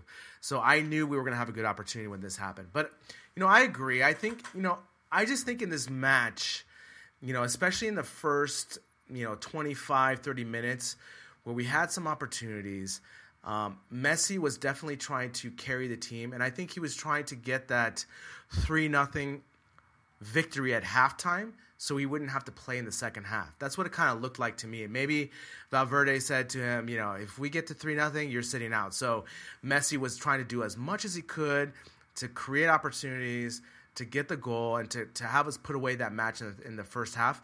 But obviously that didn't happen. So, I mean, I agree with you part partly, but at the same time, again, since we're in this weird 4 4 2 with not a true forward going forward, really we only have going forward is Messi and Suarez. And if Messi's not creating, Suarez goes off sides, and then we don't have a goal. So it's just kind of this. Again, I would rather have Paco up there in this 4 4 2 if we're going to go with a 4 4 2 and have Messi play make and use Paco and Suarez interchange and try to do some plays there. But again, it was two against four, essentially. I mean, that's essentially what it was with some overlaps here and there. With Digne, Vidal wasn't doing that much. So again, I think Messi just, you know, as he always does when we're undermanned, he just feels he has to put everyone on his shoulders and carry the team. Yeah, and on one hand, that's part of what makes him so great. uh, In addition to all of his, you know, incredible skills and his vision and his invention, and I mean everything. I mean, he's obviously. I, I will always say that he's probably the best player ever, right? And, and I'm not unique there. I'm not alone in that. But it's just I I I felt like in this match it was maybe just a combination of the whole the lineup and the tactical situation and how Las Palmas were playing us that they're just we very rarely got numbers going forward and Messi I felt was in that situation sometimes trying to do too much. And yes in this situation it worked out. He worked a good free kick and it was a I mean he worked the foul right? And then he took a beautiful free kick and scored. Um, but there were other times throughout the match when he was doing similar things and he wasn't getting those same results. So I'm just wondering, like, you know, I'm just thinking maybe there's another way. But in any case, let's talk about the uh, the referee for this match because uh, this this guy he's sort of he's notorious with us at least. Uh, Mateu Lahoz, uh, he's one of the better uh, La Liga referees, is what I said. But but I guess that that could be construed as me saying that he's a good ref. Uh, and your your comment to me when we were talking about this before, when we were preparing for the show, is that uh, he is not a good ref. And I'm wondering, is that because of Chichizola's potential handling of the ball outside of the box at the end of the first half, uh, or some another thing, or what? What was it? for me in with these refs in La Liga is one they have no support from La Liga. Like La Liga never tells other teams you can't talk about the refs or they never have the refs back. So that's the first thing. The second thing is I remember a couple, maybe more, maybe 15 podcasts ago that you said Lahoz was a good ref, and I said uh, I don't think he really is, and you're like, no, he's one of the better ones. And after further research and my own point of view, Brian, I have to disagree. He is not a good ref. I just think that he, I just think he has one of those faces where you just think that he's a better ref than he is. But again, I just hate the way the refs make decisions here in La Liga without conferring with their linesmen and talking with their fourth official. For me, that drives me crazy. It's it's just, you know, especially on this this last play before the first half with the goalkeeper. I mean, it's as clear as day that he handles the ball with his hand outside the box. And how is it not the sideline official doesn't see it? How is it not the fourth official doesn't see it? But Lahoz just waves his hand and says, I didn't see the play. Okay, so I understand if you didn't see the play, that's fine. But you have support. You have the linesman, you have the fourth official. Go ask them. And he barely went to go talk to them. So that Yeah, what do you me- have those headsets for? Yeah, exactly. What's he What's he listening to? Like uh, cool rock music from the 80s or what? Like, Oh like yeah, maybe uh, he's listening to Richard Marx or Bryan Adams. hold on to the night or what? What was he like? Everything I do, I do it for you. exactly. I mean, the thing just drives me crazy. I just don't like how the refs just automatically just say no. Now, obviously, we're gonna have VAR next year in La Liga, but Brian, you know, and I know that's that's just gonna be chaos going forward. Yeah, it's gonna help us, you know, with better decisions, and you know, obviously, you know, with as an FC Barcelona fan, we're going to have calls go either way, and I'm. I just want better refereeing, and it has nothing to do with the VAR. I'm just saying La Liga needs to have a stronger stance to help the, the refs, but also the refs with their linesman, their fourth official, have to have a better communication. Because in this play, I mean, when I was watching from my angle here on beIN in, in Spain, they showed seven different angles, and Lahoz was able to see. Like you can see Lahoz seeing the angles, so I don't know how he wasn't able to see this particular play, especially when the keeper's coming out and he handles the ball with his hand. That's an automatic red card. Come on, what is this amateur hour? Yeah, yeah. I, uh, you know, I think you're right though. Uh, I mean, you know, I spent a little bit of time refereeing, and uh, we. We I went to like referee camps and did like all day training sessions and I'm sure that these guys have done a lot of training. You have to do plenty of training to get to that level. But when you're at that level, you have to keep training. You know, like the the guys who referee in the Champions League, for example, these are the best referees in Europe and even they recognize that they get things wrong and they still go and they do more training and they are constantly working on how they can improve their officiation of the match. And I think one thing that you point out that's so elemental to refereeing is that the purpose for having lines referees, linesmen, is not just to make offside calls, right? They're there as as your backups. The whole idea is that you have one who's going to run from the end line to the halfway line on one side and the the opposite end line to the halfway line on the other side that so that there's always a diagonal system and you get as many possible eyes on whatever play that you need and you ha- and so the referee has to confer with the linesman always So my my other beef is it's okay if you didn't see the play. It's okay if you're wrong in that moment. But if someone else had a better angle, especially the linesman or the fourth official, confer with them, make the better call. Like that's Exactly. what we're looking at for. Exactly. And on this play, especially that led to the next goal for Las Palmas, I mean, what's going on there? Well, let's talk about that goal. Yeah, I mean, so it's 47th minute, just the very early moments of the second half. Barca gave up this penalty on a corner kick when Aguirre Garay went down in the box off some contact from Sergi. And I I did think that this was probably something you were referring to when you were talking about Lahoz. It was a soft penalty at best, but when you have the benefit of replay and the right camera angle, you could tell that it, it didn't look at all like Sergi pushed him or even that there was much of anything in the contact. And that's on a corner kick. That's exactly something that the, the linesman would have would have seen because he was on that touch line, uh, if I'm not mistaken. But Aguirre just he just went down trying to get to the ball because it was a little bit out of his reach. So he threw his body at the ball. He got his head on it. He did that all on his own. But then Lahoz calls a penalty, and Calleri put it away to make it one-one. Usually, the defense has the advantage on corner kicks. I mean, that's just the way it is. Whenever there's a foul, the defense usually gets the benefit of the of the call. But on this play, for whatever reason, and Lahoz was even in position to see the play, and there was another I think it was um, Vermaelen that went down before this that they could have called a foul on Las Palmas and they didn't. And then Sergio Roberto pushed, and yeah, but it was a flimsy push at best, not even worthy enough to be a penalty. And these are the type of decisions, you know, especially this one and the one before of not missing the handball, that where people here, especially in Madrid in the papers, or you know other obviously on Twitter with uh, people that follow Barcelona where they just think that the ref just has a Madridista point of view. And I know refs aren't perfect. I you know in all my experience of sports right I know they're they're trying their best and whatnot but also just talk to the other refs. I mean, that's all I ask, you know? I don't want them to just deny what happened and not have any kind of discussion. For me, that just drives me crazy. Yeah, no, it's absolutely infuriating because that's that's bad officiating. That's I mean, there's just no other way to to say that. If you're not using your other officials, you know, you're a team. If you're not operating as a team, then you're not officiating as effectively and fairly as you could. Yeah, I mean, I agree. I mean, and you know, for the rest of the match, we played like shit. You know, like we we had no ganas, we had no spirit, we had no.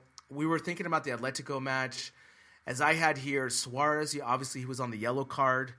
I think Paco should have played and started because since Suarez had that yellow card, he couldn't play his normal quote unquote Hulk style where he was full of rage and really going after it. I think he was obviously he was trying to be cautious and not get a second yellow card, so he had to meet miss the Atletico match. But overall, I just think you know after Las Palmas scored and we just kind of we got in this malaise and we had no inspiration and and like I said, we just played like shit. Yeah. Well, I want to talk about a couple of the substitutions, right? Because in the 57th minute, Coutinho replaced Vidal, and then later on in the 75th, Dembele came on for Iniesta.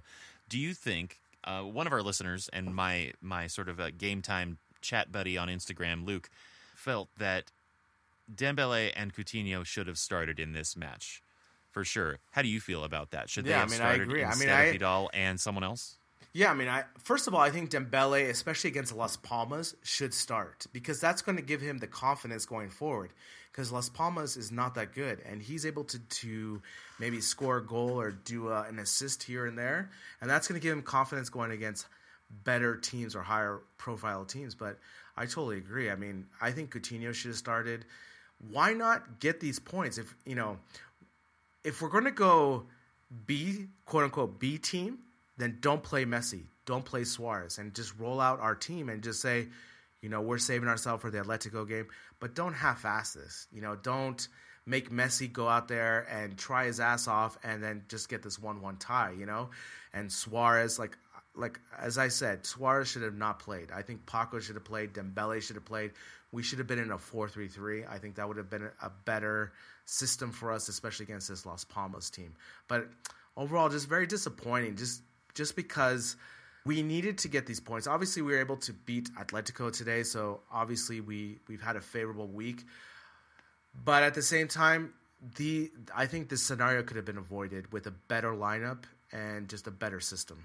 Yeah, a better lineup for this match because on paper it looks like a good lineup, but it just it wasn't actually for this match. Exactly. And I, you know, for example, let's say if we took Suarez and Messi out of this match, let's say if we took them out and we go 4 3 3. If we go Coutinho, um, Dembele, I don't know, Vidal up, up, at the, up at the front, and then maybe Busquets, Rakitic, and Iniesta. And then we go Vermaelen, Mina, Digne, and Sergio Roberto. I think we'd be okay.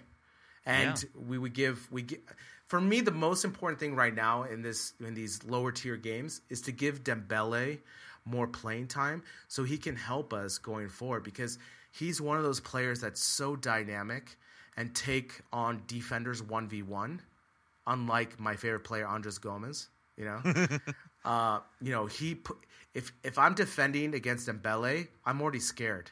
I don't know if he's going to go left. I don't know if he's going to right. I don't know if he's going to beat me with a feint move. I don't know if he's going to beat me with his speed. There's so many things. But with Andres Gomes or Paulinho or uh, Denis Suarez, even maybe, I'm not as scared as them. And so I think Yeah. Dembele needs to get more playing time. I mean, that's why we paid so much money for him. Right, right. Yeah. Why, put him to use. Yeah, yeah, I mean, you know, honestly, for me, the biggest shock of this match was actually how Las Palmas were able to keep up the pace of the of their game, of that pressing game, all the way to the 96th minute. You know, I mean, most other teams, when they play Barca this way, they run out of steam in the latter stages and we can get a goal. But they really stayed in there and they made themselves a nuisance all the way to the end. That honestly did surprise me, and I have to hand it to them for, for sticking it out like that. You could tell by the end they were exhausted, but they were still pushing, you know, and keeping that pressing going. No, I think that's a good point. And you know, Paco Jimenez, the the coach of Las Palmas, he always has these crazy tactics for his team, and Las Palmas responded. And when they got that equalizer goal, I knew we were going to be in a little bit of trouble because I knew the way, as you just noted, Las Palmas was pressing us and the way they were playing us, and also that we didn't have more people going forward. That this was going to be a tough match to get the three points from. Yeah, and, and, and the big heartbreak of drawing in this match, because a draw is not a bad result, you know, in the long run.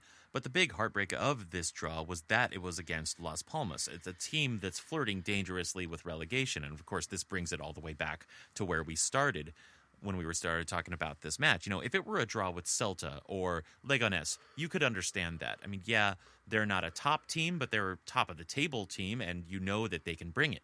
Uh, but this was one that you know we were supposed to absolutely win. But then again, that brings up exactly what you mentioned earlier, which is that La Liga is actually a pretty tough league, and even the bottom of the table teams can be difficult to play when they want to be or when you know when they're up for it. Then again, we were talking about this uh, the other day. You know, last year, or we were talking about this earlier today, even last year, we would have lost this game. Exactly. And the other thing that annoys me is, for example, I was watching. I always say I, I'm going to stop watching this, but I, I can't stop watching it. So I'm just going to. It's your guilty pleasure. Yeah, it's my guilty pleasures. ESPN, ESPN FC, right? So Oh, they were talking about how, oh my God, Barcelona lost to Las Palmas and da da da da da, and what's going on and with Val Green and all these things. And but the thing that really annoys me about the ESPN FC crew is that they're very EPL focused, right? So if Man City, for example, lost to Newcastle, would they be so up in arms about it? No, they would say, okay, the EPL that happens. You know, it's every Sunday is a different match, and Newcastle came to play, and the conditions were right, their tactics were right, and Newcastle was able to get the victory. But when Las Palmas gets this one-one tie, they didn't beat FC Barcelona. They pretend like FB, FC Barcelona lost to I don't know a high school team or something. You know, that drives me crazy. I mean, if you watch the match for this game, for this match, for this 90 minutes, Las Palmas brought it and they played well. They deserve the points just as much as Barcelona. And Barcelona, because of their lineup, because of their tactics, just fell short. They could have got the three points and they just fell short. Las Palmas came to play, as we always say, lower tier teams when they are home against Barcelona, they get up for it. It's a, it's always going to be a sellout because all the the fans want to come out to see the star players, and there's just a better environment, and the team feeds off of that. And you know, especially after this week, we got the points off Las Palmas, and we got the victory at Atletico Madrid.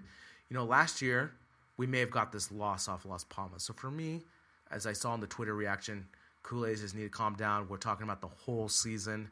Cannot win every match. Yeah, and we still haven't lost a match. Well, but we'll get into that um, at the end of the Atletico uh, match discussion. So uh, I notice here that you do not have a man of the match for this Las Palmas game. I don't. Other than Messi, obviously, I would have picked Messi because he scored the goal, and I think he really cared about this match. But everyone else sucked. yeah, I mean- know. I feel you. I, I, I mean, like, okay. So let me tell you about mine. I felt obligated to pick a man of the match, and of course, we always pick a man of the match other than Messi because we just assume that Messi is the man of the match. So we try and pick someone else, and I felt obligated to pick someone.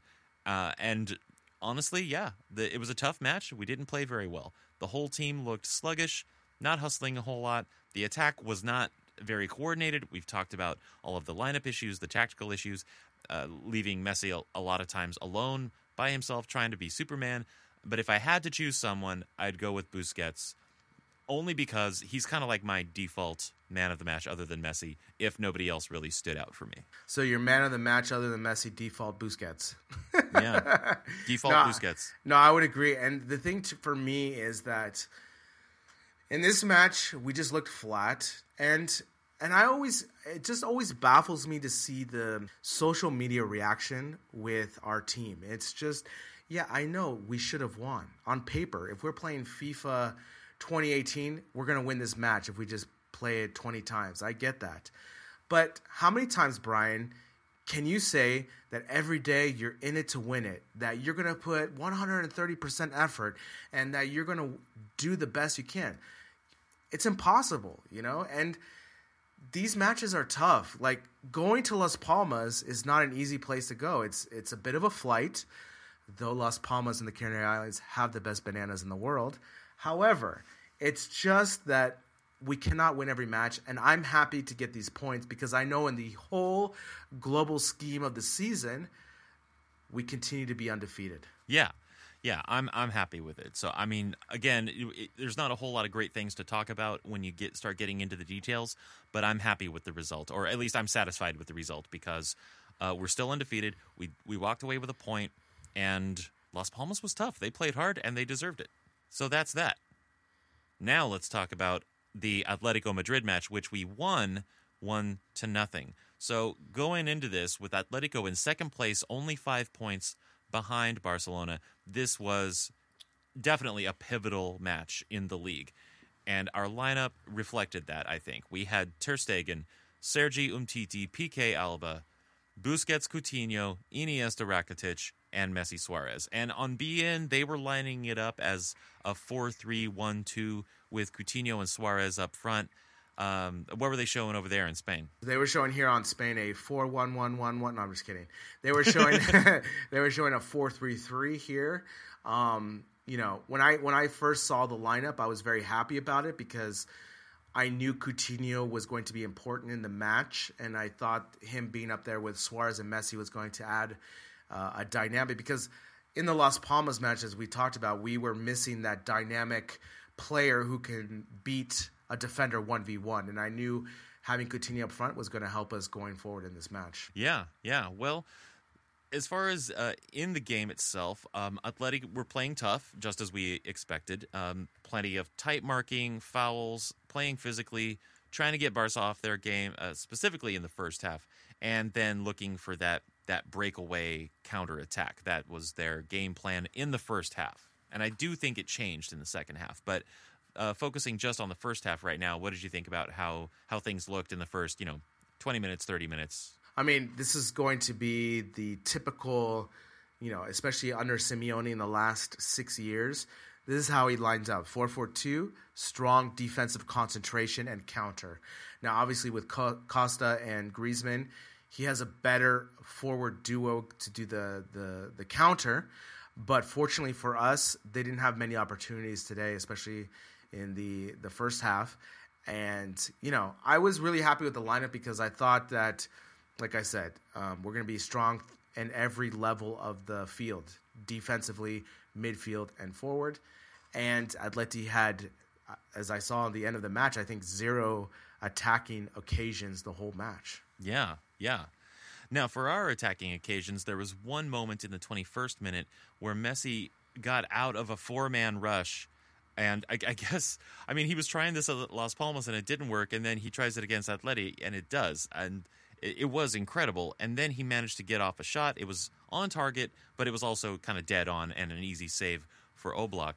But then five minutes later, Messi gets the goal. And honestly, he is actually, I think, really on fire with his free kicks right now. It was in the top corner, and it actually brushed right off of Oblak's fingertips. Messi's free kicks in the past, I would want to say three seasons, have really elevated. Where not only is he scoring more goals, but he's also getting more. Uh, I want to say more opportunities where the goalie has to make a save. And on this play, this goal was, I would say, really impressive because Diego Costa and Jimenez were in the middle of the wall, and he hit it over them after they jumped, where Oblak kind of reacted late. I think that's part of the problem because when you have Diego Costa and Jimenez, the two tallest players on Leti, in the middle of the wall, they both jump, and then the ball goes over it and it's perfectly placed in the in the right corner. I mean, are you kidding me? I mean, it wasn't hit that hard. You know, like as you're watching on TV, it wasn't uh, compared to the Las Palmas free kick, right? The Las Palmas free kick was definitely hit hit way harder than the one Yeah. on Atletico, but the placement and also the way it went over the wall and and kind of you know when you're a goalkeeper, you, you see Diego Costa and Jimenez as your as your wall, you say, okay, I'm okay. Yeah. The ball has to be the ball has to be hit They got perfectly. this. Exactly. and if you watch the replay, Costa and Jimenez jump even higher than I would have thought, and Messi accounted for that and still gets the goal. Like, is this guy serious? Like, and when I was watching with my friends at, at my friend's house, we were watching this match. First of all, as being a left footed, as I know, as I noted before, it was already a better angle for Messi. But also, he already had, I think, two free kicks prior, and so he had already gauged, you know, the pace, the accuracy of what he wanted to do. And I mean, it's just another free kick goal for Messi. I mean, what can we say? And obviously, this was the game winner. We didn't know that was going to happen, but Messi is so dangerous now with those free kicks. Yeah, and you know, now that we're talking about it, it makes me feel like, in a way, the draw with Las Palmas might have actually been a good thing in the long run because of how something like that. Again, it wasn't a loss, but a draw against Las Palmas can be the kind of thing that could really, really actually motivate you to do better in the next match, and you know that that next match is important. I would agree. And the other thing too is that you know, maybe they were hyper focused on this Atleti match. You know, all the media here in Spain are focused on it today. When I was reading the paper, they were all the papers were focused on it. Everyone's focused on it. And I agree. You know, maybe sometimes you just, you know, having this midweek match against Las Palmas was a terrible thing to have in the schedule, you know, because you know, you look at the table, Las Palmas is not performing well, and you you say to yourself, okay, we should just be be able to beat them, and we don't. But for me, I think the most important thing is that you know from the onset, Barcelona was out to get it. You know, they had the possession, they looked really dangerous. They were actually taking some chances going forward, and so for me, I really like that because this was an important match, you know? And if they can respond like this against Chelsea, I think we should be fine going forward in Champions League as well. Yeah, totally. Now, uh, I have one little note about that that the play that led up to the foul that set up Messi for that goal. It was a great play, and it started with Sergi, my boy, charging downfield, putting the ball in for Coutinho, and first touch off his heel to Suarez, and then Suarez's shot rebounded to Messi, who then got fouled and he got the free kick. And I, I mean, I just thought that play was beautiful. I wish that the goal would have come from that, just because I, I you know, I prefer goals that come from the run of play, like from an artistic uh, standpoint. I'll take a goal however it comes ultimately, but you know, if I had to, if I had my pick, which of course I don't, I would have loved for that to have ended in a goal because I thought it was just such a beautiful play. But anyway, there's are definitely some other things to talk about in this match aside from that one goal. Um, mainly in the 35th minute, Iniesta had to come off with what looked like a slight injury to his hamstring, maybe. And of all the players to come on for Iniesta, who at that point had been having a, I think, a man of the match level performance, was Andre Gomes. I mean, Brian, I'm speechless. Yeah, I mean, yeah. I, I when when when I saw him warming up, and then the sideline reporter on the Spanish beIN s- said Andres Gomes coming in. I just turned to my friend. And I said, "Is this? Are are you kidding me right now? How I?" Brian, Okay, well, let, let me. Col- why don't you collect yourself because we got this from one of our listeners, Frederick Fredrickson, one of our devoted listeners in Denmark. Normally, I just like to use first names, but I figure this is a pretty common Danish name, so I don't think I'm I'm risking or compromising Frederick's anonymity here, and I and I love his name. So Fred Frederick says um, he he sent this message to us on Facebook during the game. He says, "Right now, I'm watching the Atletico game, and the White Count Don Andres has just been substituted by Andre Gomes, and like most Barca fans, I just can't believe it. Why is this guy on our team? But most of all, how can he keep on getting picked? When he's at his very best, he's okay, but nothing more. And at his worst, he's a disaster. Why is he picked before Denis Suarez, Aleñá, Golinho, etc.? And uh, I assume that's Paulinho. I like that.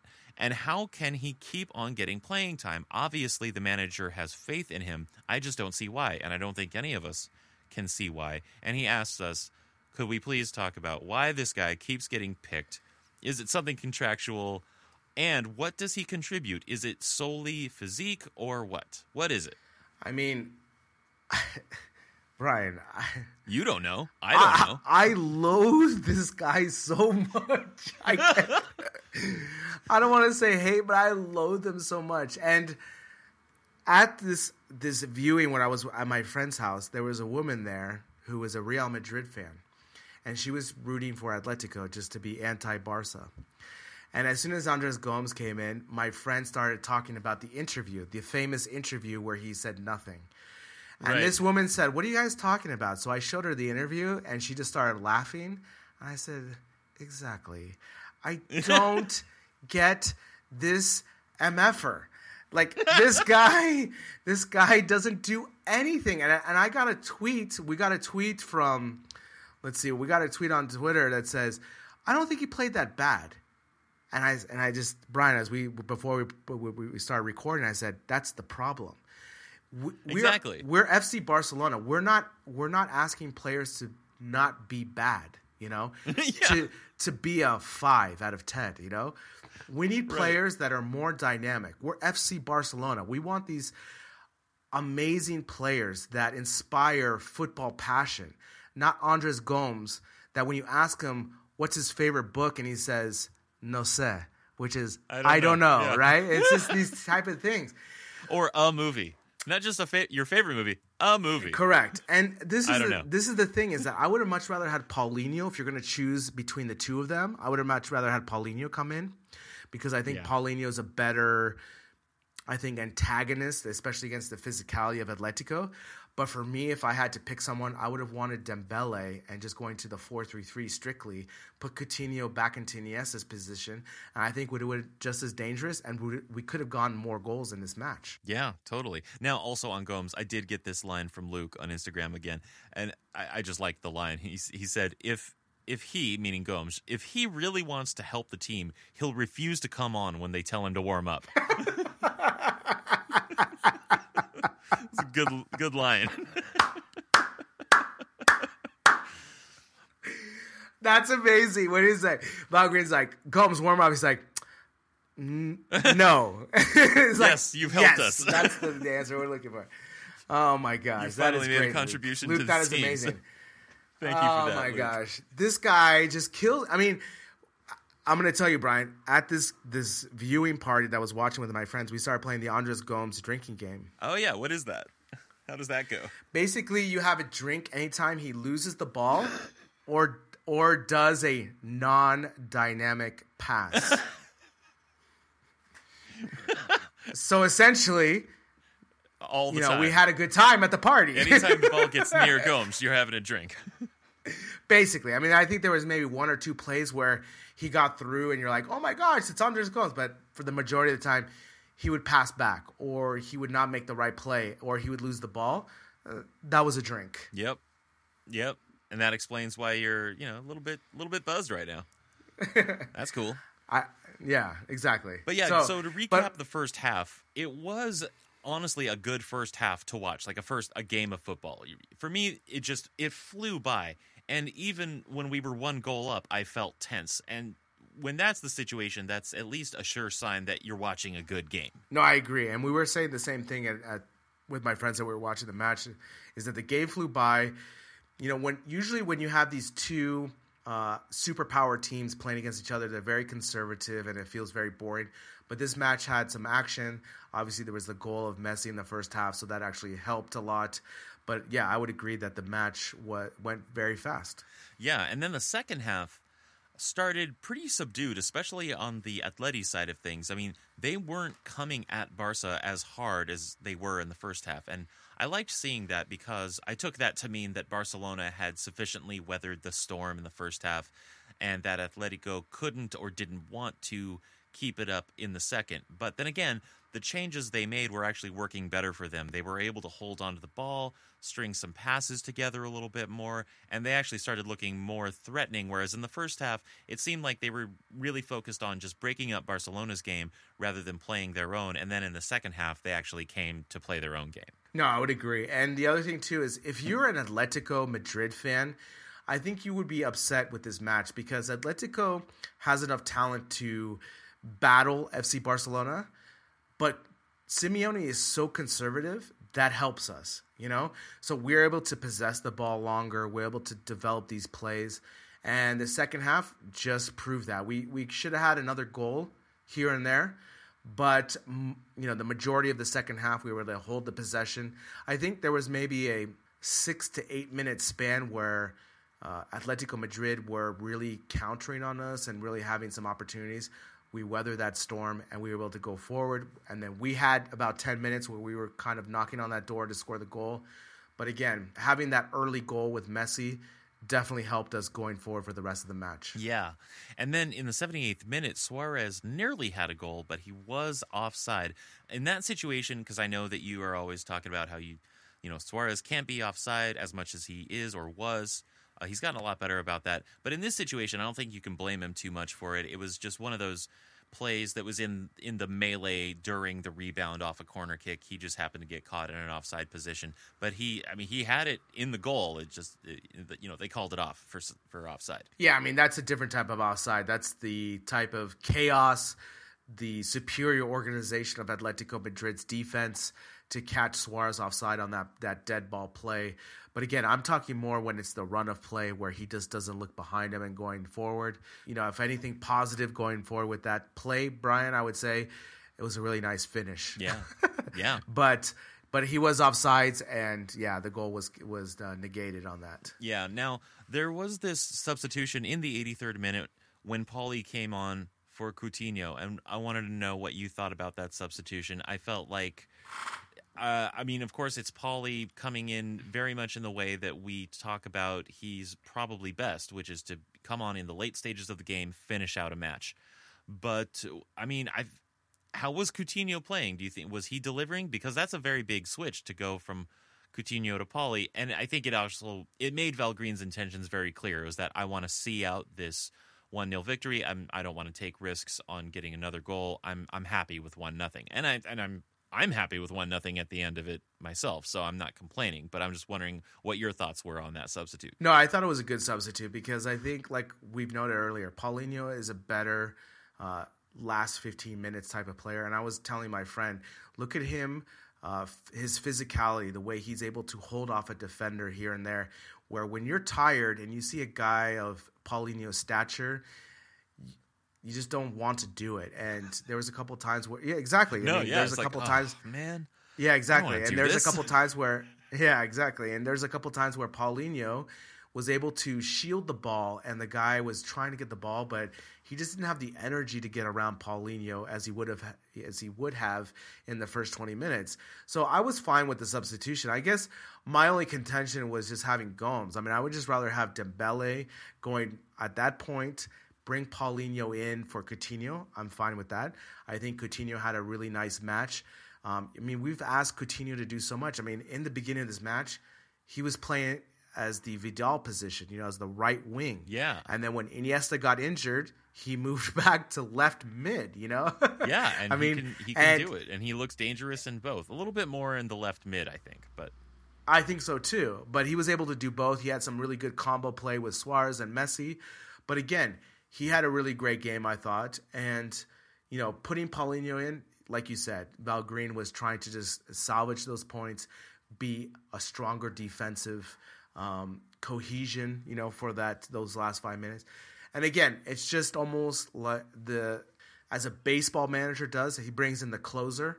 Paulinho is that type of closer where his physicality, the way he's able to win the balls, when you've been playing 80 minutes and you see a player that's going after it, the last thing you want to do is go after it. right, right now, but that it wasn't over because in the 85th minute, Athletic basically scored, but it was called back on an offside call. and that was a close one, a very close one. And I, I mean, you could it could have easily gone the other way. I I wouldn't even go so far as to say it was the right call, uh, or that it was the wrong call. It was it was a call. It could have gone. It was really pretty 50-50. I mean, sure, if you have, you know, the space age technology, you could see that Diego Costa had one foot, or not even an entire foot. You know, a little bit of a foot over the line. So sure, it's offside, and I'm thankful for it. But man, that was close. I mean, in real time, I thought it was a goal. I, Yeah. mean, I didn't think I didn't think uh, Costa was offside. Obviously, during the replay, even during the replay, I thought it was too close to call. Yeah. because you know we were we were watching we were talking with my friends. Is that really offsides? Yeah, it could be, but I mean that is a ballsy call on the ref on the sideline ref to call it. I can see him being more to call offsides rather than not offsides. So thank you for that. But for me, I could go either way on that call. I could say that it was a goal or not a goal, you know. But Absolutely. Fortunately, yeah. Fortunately for us, they called it offsides and they canceled the goal, and we were able to get the three points from this match. Yeah. And just an overall recap, you know, it was the kind of game you'd expect to see when the two best defensive teams in the league are squaring off. You know, not a lot of chances on either side. But even then, right down to the last minutes of added time, I was worried. You know, e- but even in those last moments, Gomes gave up a ball, and that got me really worried that Atleti could turn around and get the equalizer. But in the end, we did win by the fuzz of Diego Costa's boot and pulled ahead another three points to have an eight point lead after match day 27 and still undefeated. No, I totally agree. And, you know, this was a very tough match. It was going to be a tough match the whole match through. And we were able to play solid defense, another shutout going forward. And we got the three points, and now we can just continue to go forward in the season. Now having that advantage over Atletico. Now Atletico cannot slip up at all for the next four to five matches, which I don't see happening. And I think just the way we've been playing going forward with our defense and obviously having Messi and Suarez playing really well, I mean, I just think the league is ours Yeah. going forward. Yeah, I mean it's it's to there's still plenty of work to do, but I it's ours to lose at this point. Exactly. That's a better position to be, right? To be at this kind of point of view where we have to screw up and we're playing really well as opposed to chasing. Right. Exactly. Now let's do man of the match. Did you have a man of the match for this one? I did. I did. Uh, I would say Messi was my obviously my number one, but the second person, um, after doing a Twitter poll and just kind of looking at the stats and so forth, I think for me was Rakitic. I think Rakitic not only did he have the most distance covered today, I think he overall had a really solid defensive performance that we needed. Um, he didn't push forward too much. It's funny, he doesn't do anything great, right, Brian? He doesn't do anything, um, you know, compared to Gomes, right? Like how Rakitic and Gomes, you know, Rakitic doesn't really beat anyone 1v1. He doesn't do, he's not super dynamic. He doesn't score a lot of goals, any of these things. But Rakitic just knows his role and he does it really well. And he's, you know, especially today, he was able to win a lot of balls, had a high passing accuracy, and he was just able to mark up Griezmann and follow him and be able to disrupt plays when it needed. So for me, Rakitic was my man of the match other than Messi. What did you think of Rakitic's performances today? I thought I thought it was well, it was kind of like an invisible man situation. I didn't notice him a lot, and I appreciate that you did for all of these reasons. Because when he's doing his job well, kind of like when Busquets is doing his job well, you don't exactly notice him. So I think that was a great selection for your man of the match because that means you know, because I didn't really notice him that much. I think that means that he was actually doing a really good job. Yeah, and, and, and the most important thing for me with Rakitic is his ability to win the balls and just like Busquets to tr- transition to the attacking third, right? So today I think he did a really good job of that. I think he was very disciplined. Um, also, not exposing Sergio Roberto as much, maybe against, like, for example, in the Las Palmas match. So for me, I think Rakitic overall had a really great performance. So uh, I'm pleased to announce. Let me give him his plaque. Barca Talk Podcast Man of the Match other than Messi goes to Rakitic from Gabriel's side. Uh, what about you? Who's your man of the match other than Messi? Well, you know, we've talked about this before how the fact that we're undefeated in the league is thanks to our defensive record mainly. And in this match, Piqué was still playing on a prob- a problematic knee. He got rest in the middle of the week against Las Palmas, but I still feel like his knee is causing him problems. And he still made at least a few really valiant and critical tackles, blocks, etc. Um, Umtiti, of course, also contributed to keeping the sheet clean, but just for playing on a bad knee and still coming through and delivering like he did, even coming up big in some clutch moments, I'm going to give it up for El Presidente, Gerard Piqué. No, I think it's a good choice because I think, like you said, the way he played with his tackles, he was smart. You know, there was a play there where he, he looked like he injured his knee again, but it looked like it was just a knock. But he overall had a really great performance, um, especially with the headers. I think he won all of his headers almost. I, if I just remember correctly, just watching the match, anytime there was a 50 50 ball in the air, I think he, he won the header. So for me, I think that's a really great uh, pick because again, Atletico loves to play up in the air, you know, with Costa up there and heading it down to Griezmann. And I think Piqué and Titi had a really great match. Obviously, Ter Stegen as well. So again, the battery for Barcelona, another shutout. Uh, Ter Stegen, Titi, and Busquets. I mean, what can you say? Our defense again held their own. We were able to get that one goal, and we just continue going forward with those three points. Yeah. Now let's look ahead. We have two matches coming up this week. The first one uh, I was not aware of until uh, just today when I was doing the final preparations for the show today. Uh, this the Catalunya Super Cup versus Espanyol is going to be on Wednesday, March seventh, in Lleida. So the Catalunya Super Cup, or uh, or any version of it that has existed, was once a pretty major competition in the region before La Liga, before the dark times. But now it's a fairly minor competition, and the funny thing is, it's it's always contested between the, the same two teams. It's always Barcelona and Espanyol at this point. So I, I'm, I found this out, and I'm just thinking, you know, with the way Espanyol played Barca in the Copa del Rey, and how they played out a win over Real Madrid last week, which is pretty cool, and you will talk about that more on Monday. Are they going to come guns blazing into this match? Are we? Will Valverde even field a big time starting 11 for this, or will this be a chance for some youngsters, new guys, Dembele, Coutinho, maybe bring Aleñá up? I don't know. What do you do? You, did you even know about this match? I just found out about it today. I had no idea about this. Yeah. And I would just roll out the B team or Yeah. even the C team, you know? I, I think this is such a, you know, great. It's a Super Cup. Obviously, if we win it, that's another trophy in our case. But at the same time, it's more important for the league match against Malaga that's coming up the following weekend as opposed to the Super Cup. So I just think, you know, giving Cillessen an opportunity, Vidal, maybe Denis Suarez, Paco, just roll out the B team and just let the rest of our team, for example, Piqué, get that rest that he needs going forward so we can have him for the Chelsea match. Yeah, and Yerry Mina, Vermaelen, uh, Semedo is still injured, I think. But, you know, yeah, Dina, just why not? Just, Exactly. Maybe I can apply for a spot. yeah, maybe. I mean, I know, I do know that the Barcelona Espanyol rivalry is very real, but I think even Espanyol, uh, who are not involved in a ton of competitions the way that we are at this point, um, they they are probably more focused on La Liga than the Catalunya Super Cup. It I, I don't know what it's like there, and I maybe you know maybe I'd like to hear from someone who lives in Barcelona right now um, to to tell me like what's you know how big a deal is this game. But in any case, the real big deal for us, the more important one for us, is going to be the uh, La Liga match uh, match day 28 against Malaga. So that's on Saturday, March 10th. They're going to be on the road at La Rosaleda.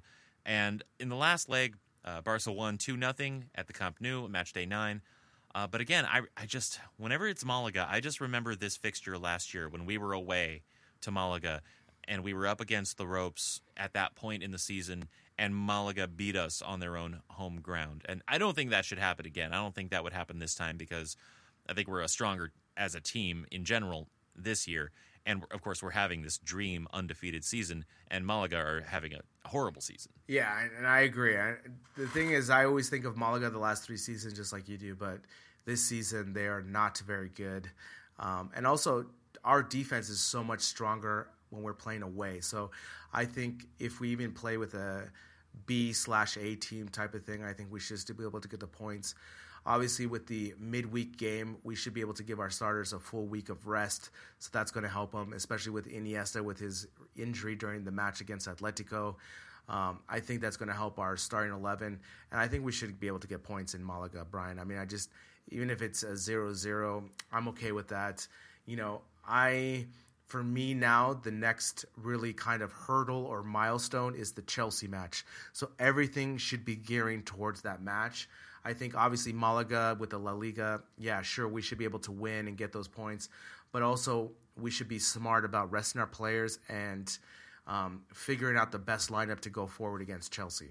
Right, because only four days later, Chelsea's coming to the Camp Nou for the second leg of that tie. And of course, we want to win the Champions League, and we want to we want to get past the round of 16 at the very least, and we want to beat Chelsea. So yeah, I agree that things every everything should be focused on on that Chelsea match. So decisions for the Malaga match, you have to take the Chelsea match into account.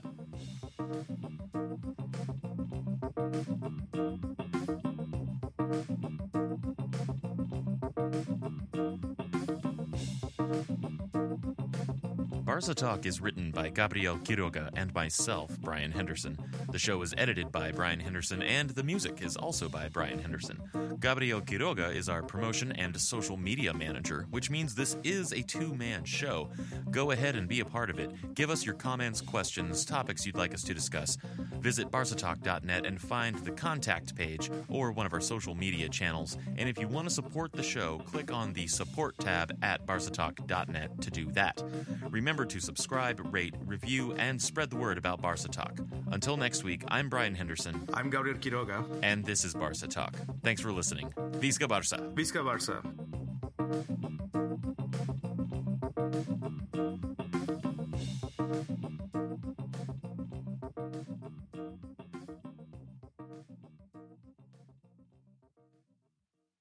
Hey, Barca Talk listeners, this is Brian, and I'm talking to you at the end of the show to remind you of our new support method, which is a website called Patreon, where you can sign up to give a regular amount of money every month to creative people who are making things that you love. So, to become a Barca Talk supporter, all it takes is $3 per month, and you can cancel anytime you want. And we've just launched, so our first goal in this campaign is to get to 100 patrons, and when that happens, we will hold a drawing from among those patrons for a customized Barcelona jersey. Also, just for signing up for that $3 a month subscription, you'll have access to any bonus content that we produce. The podcast itself will always be free for everyone, but we are starting to make more and more bonus content that will only be available to our Patreon supporters. And then there's the drawing for the jersey when we reach 100 patrons again. So to become a Barca Talk supporter, go to barcatalk.net, find the support page, and click on the Donate Now button to arrive at our Patreon page where you can join up as a Barca Talk supporter. Thanks again. Sports Social Podcast Network.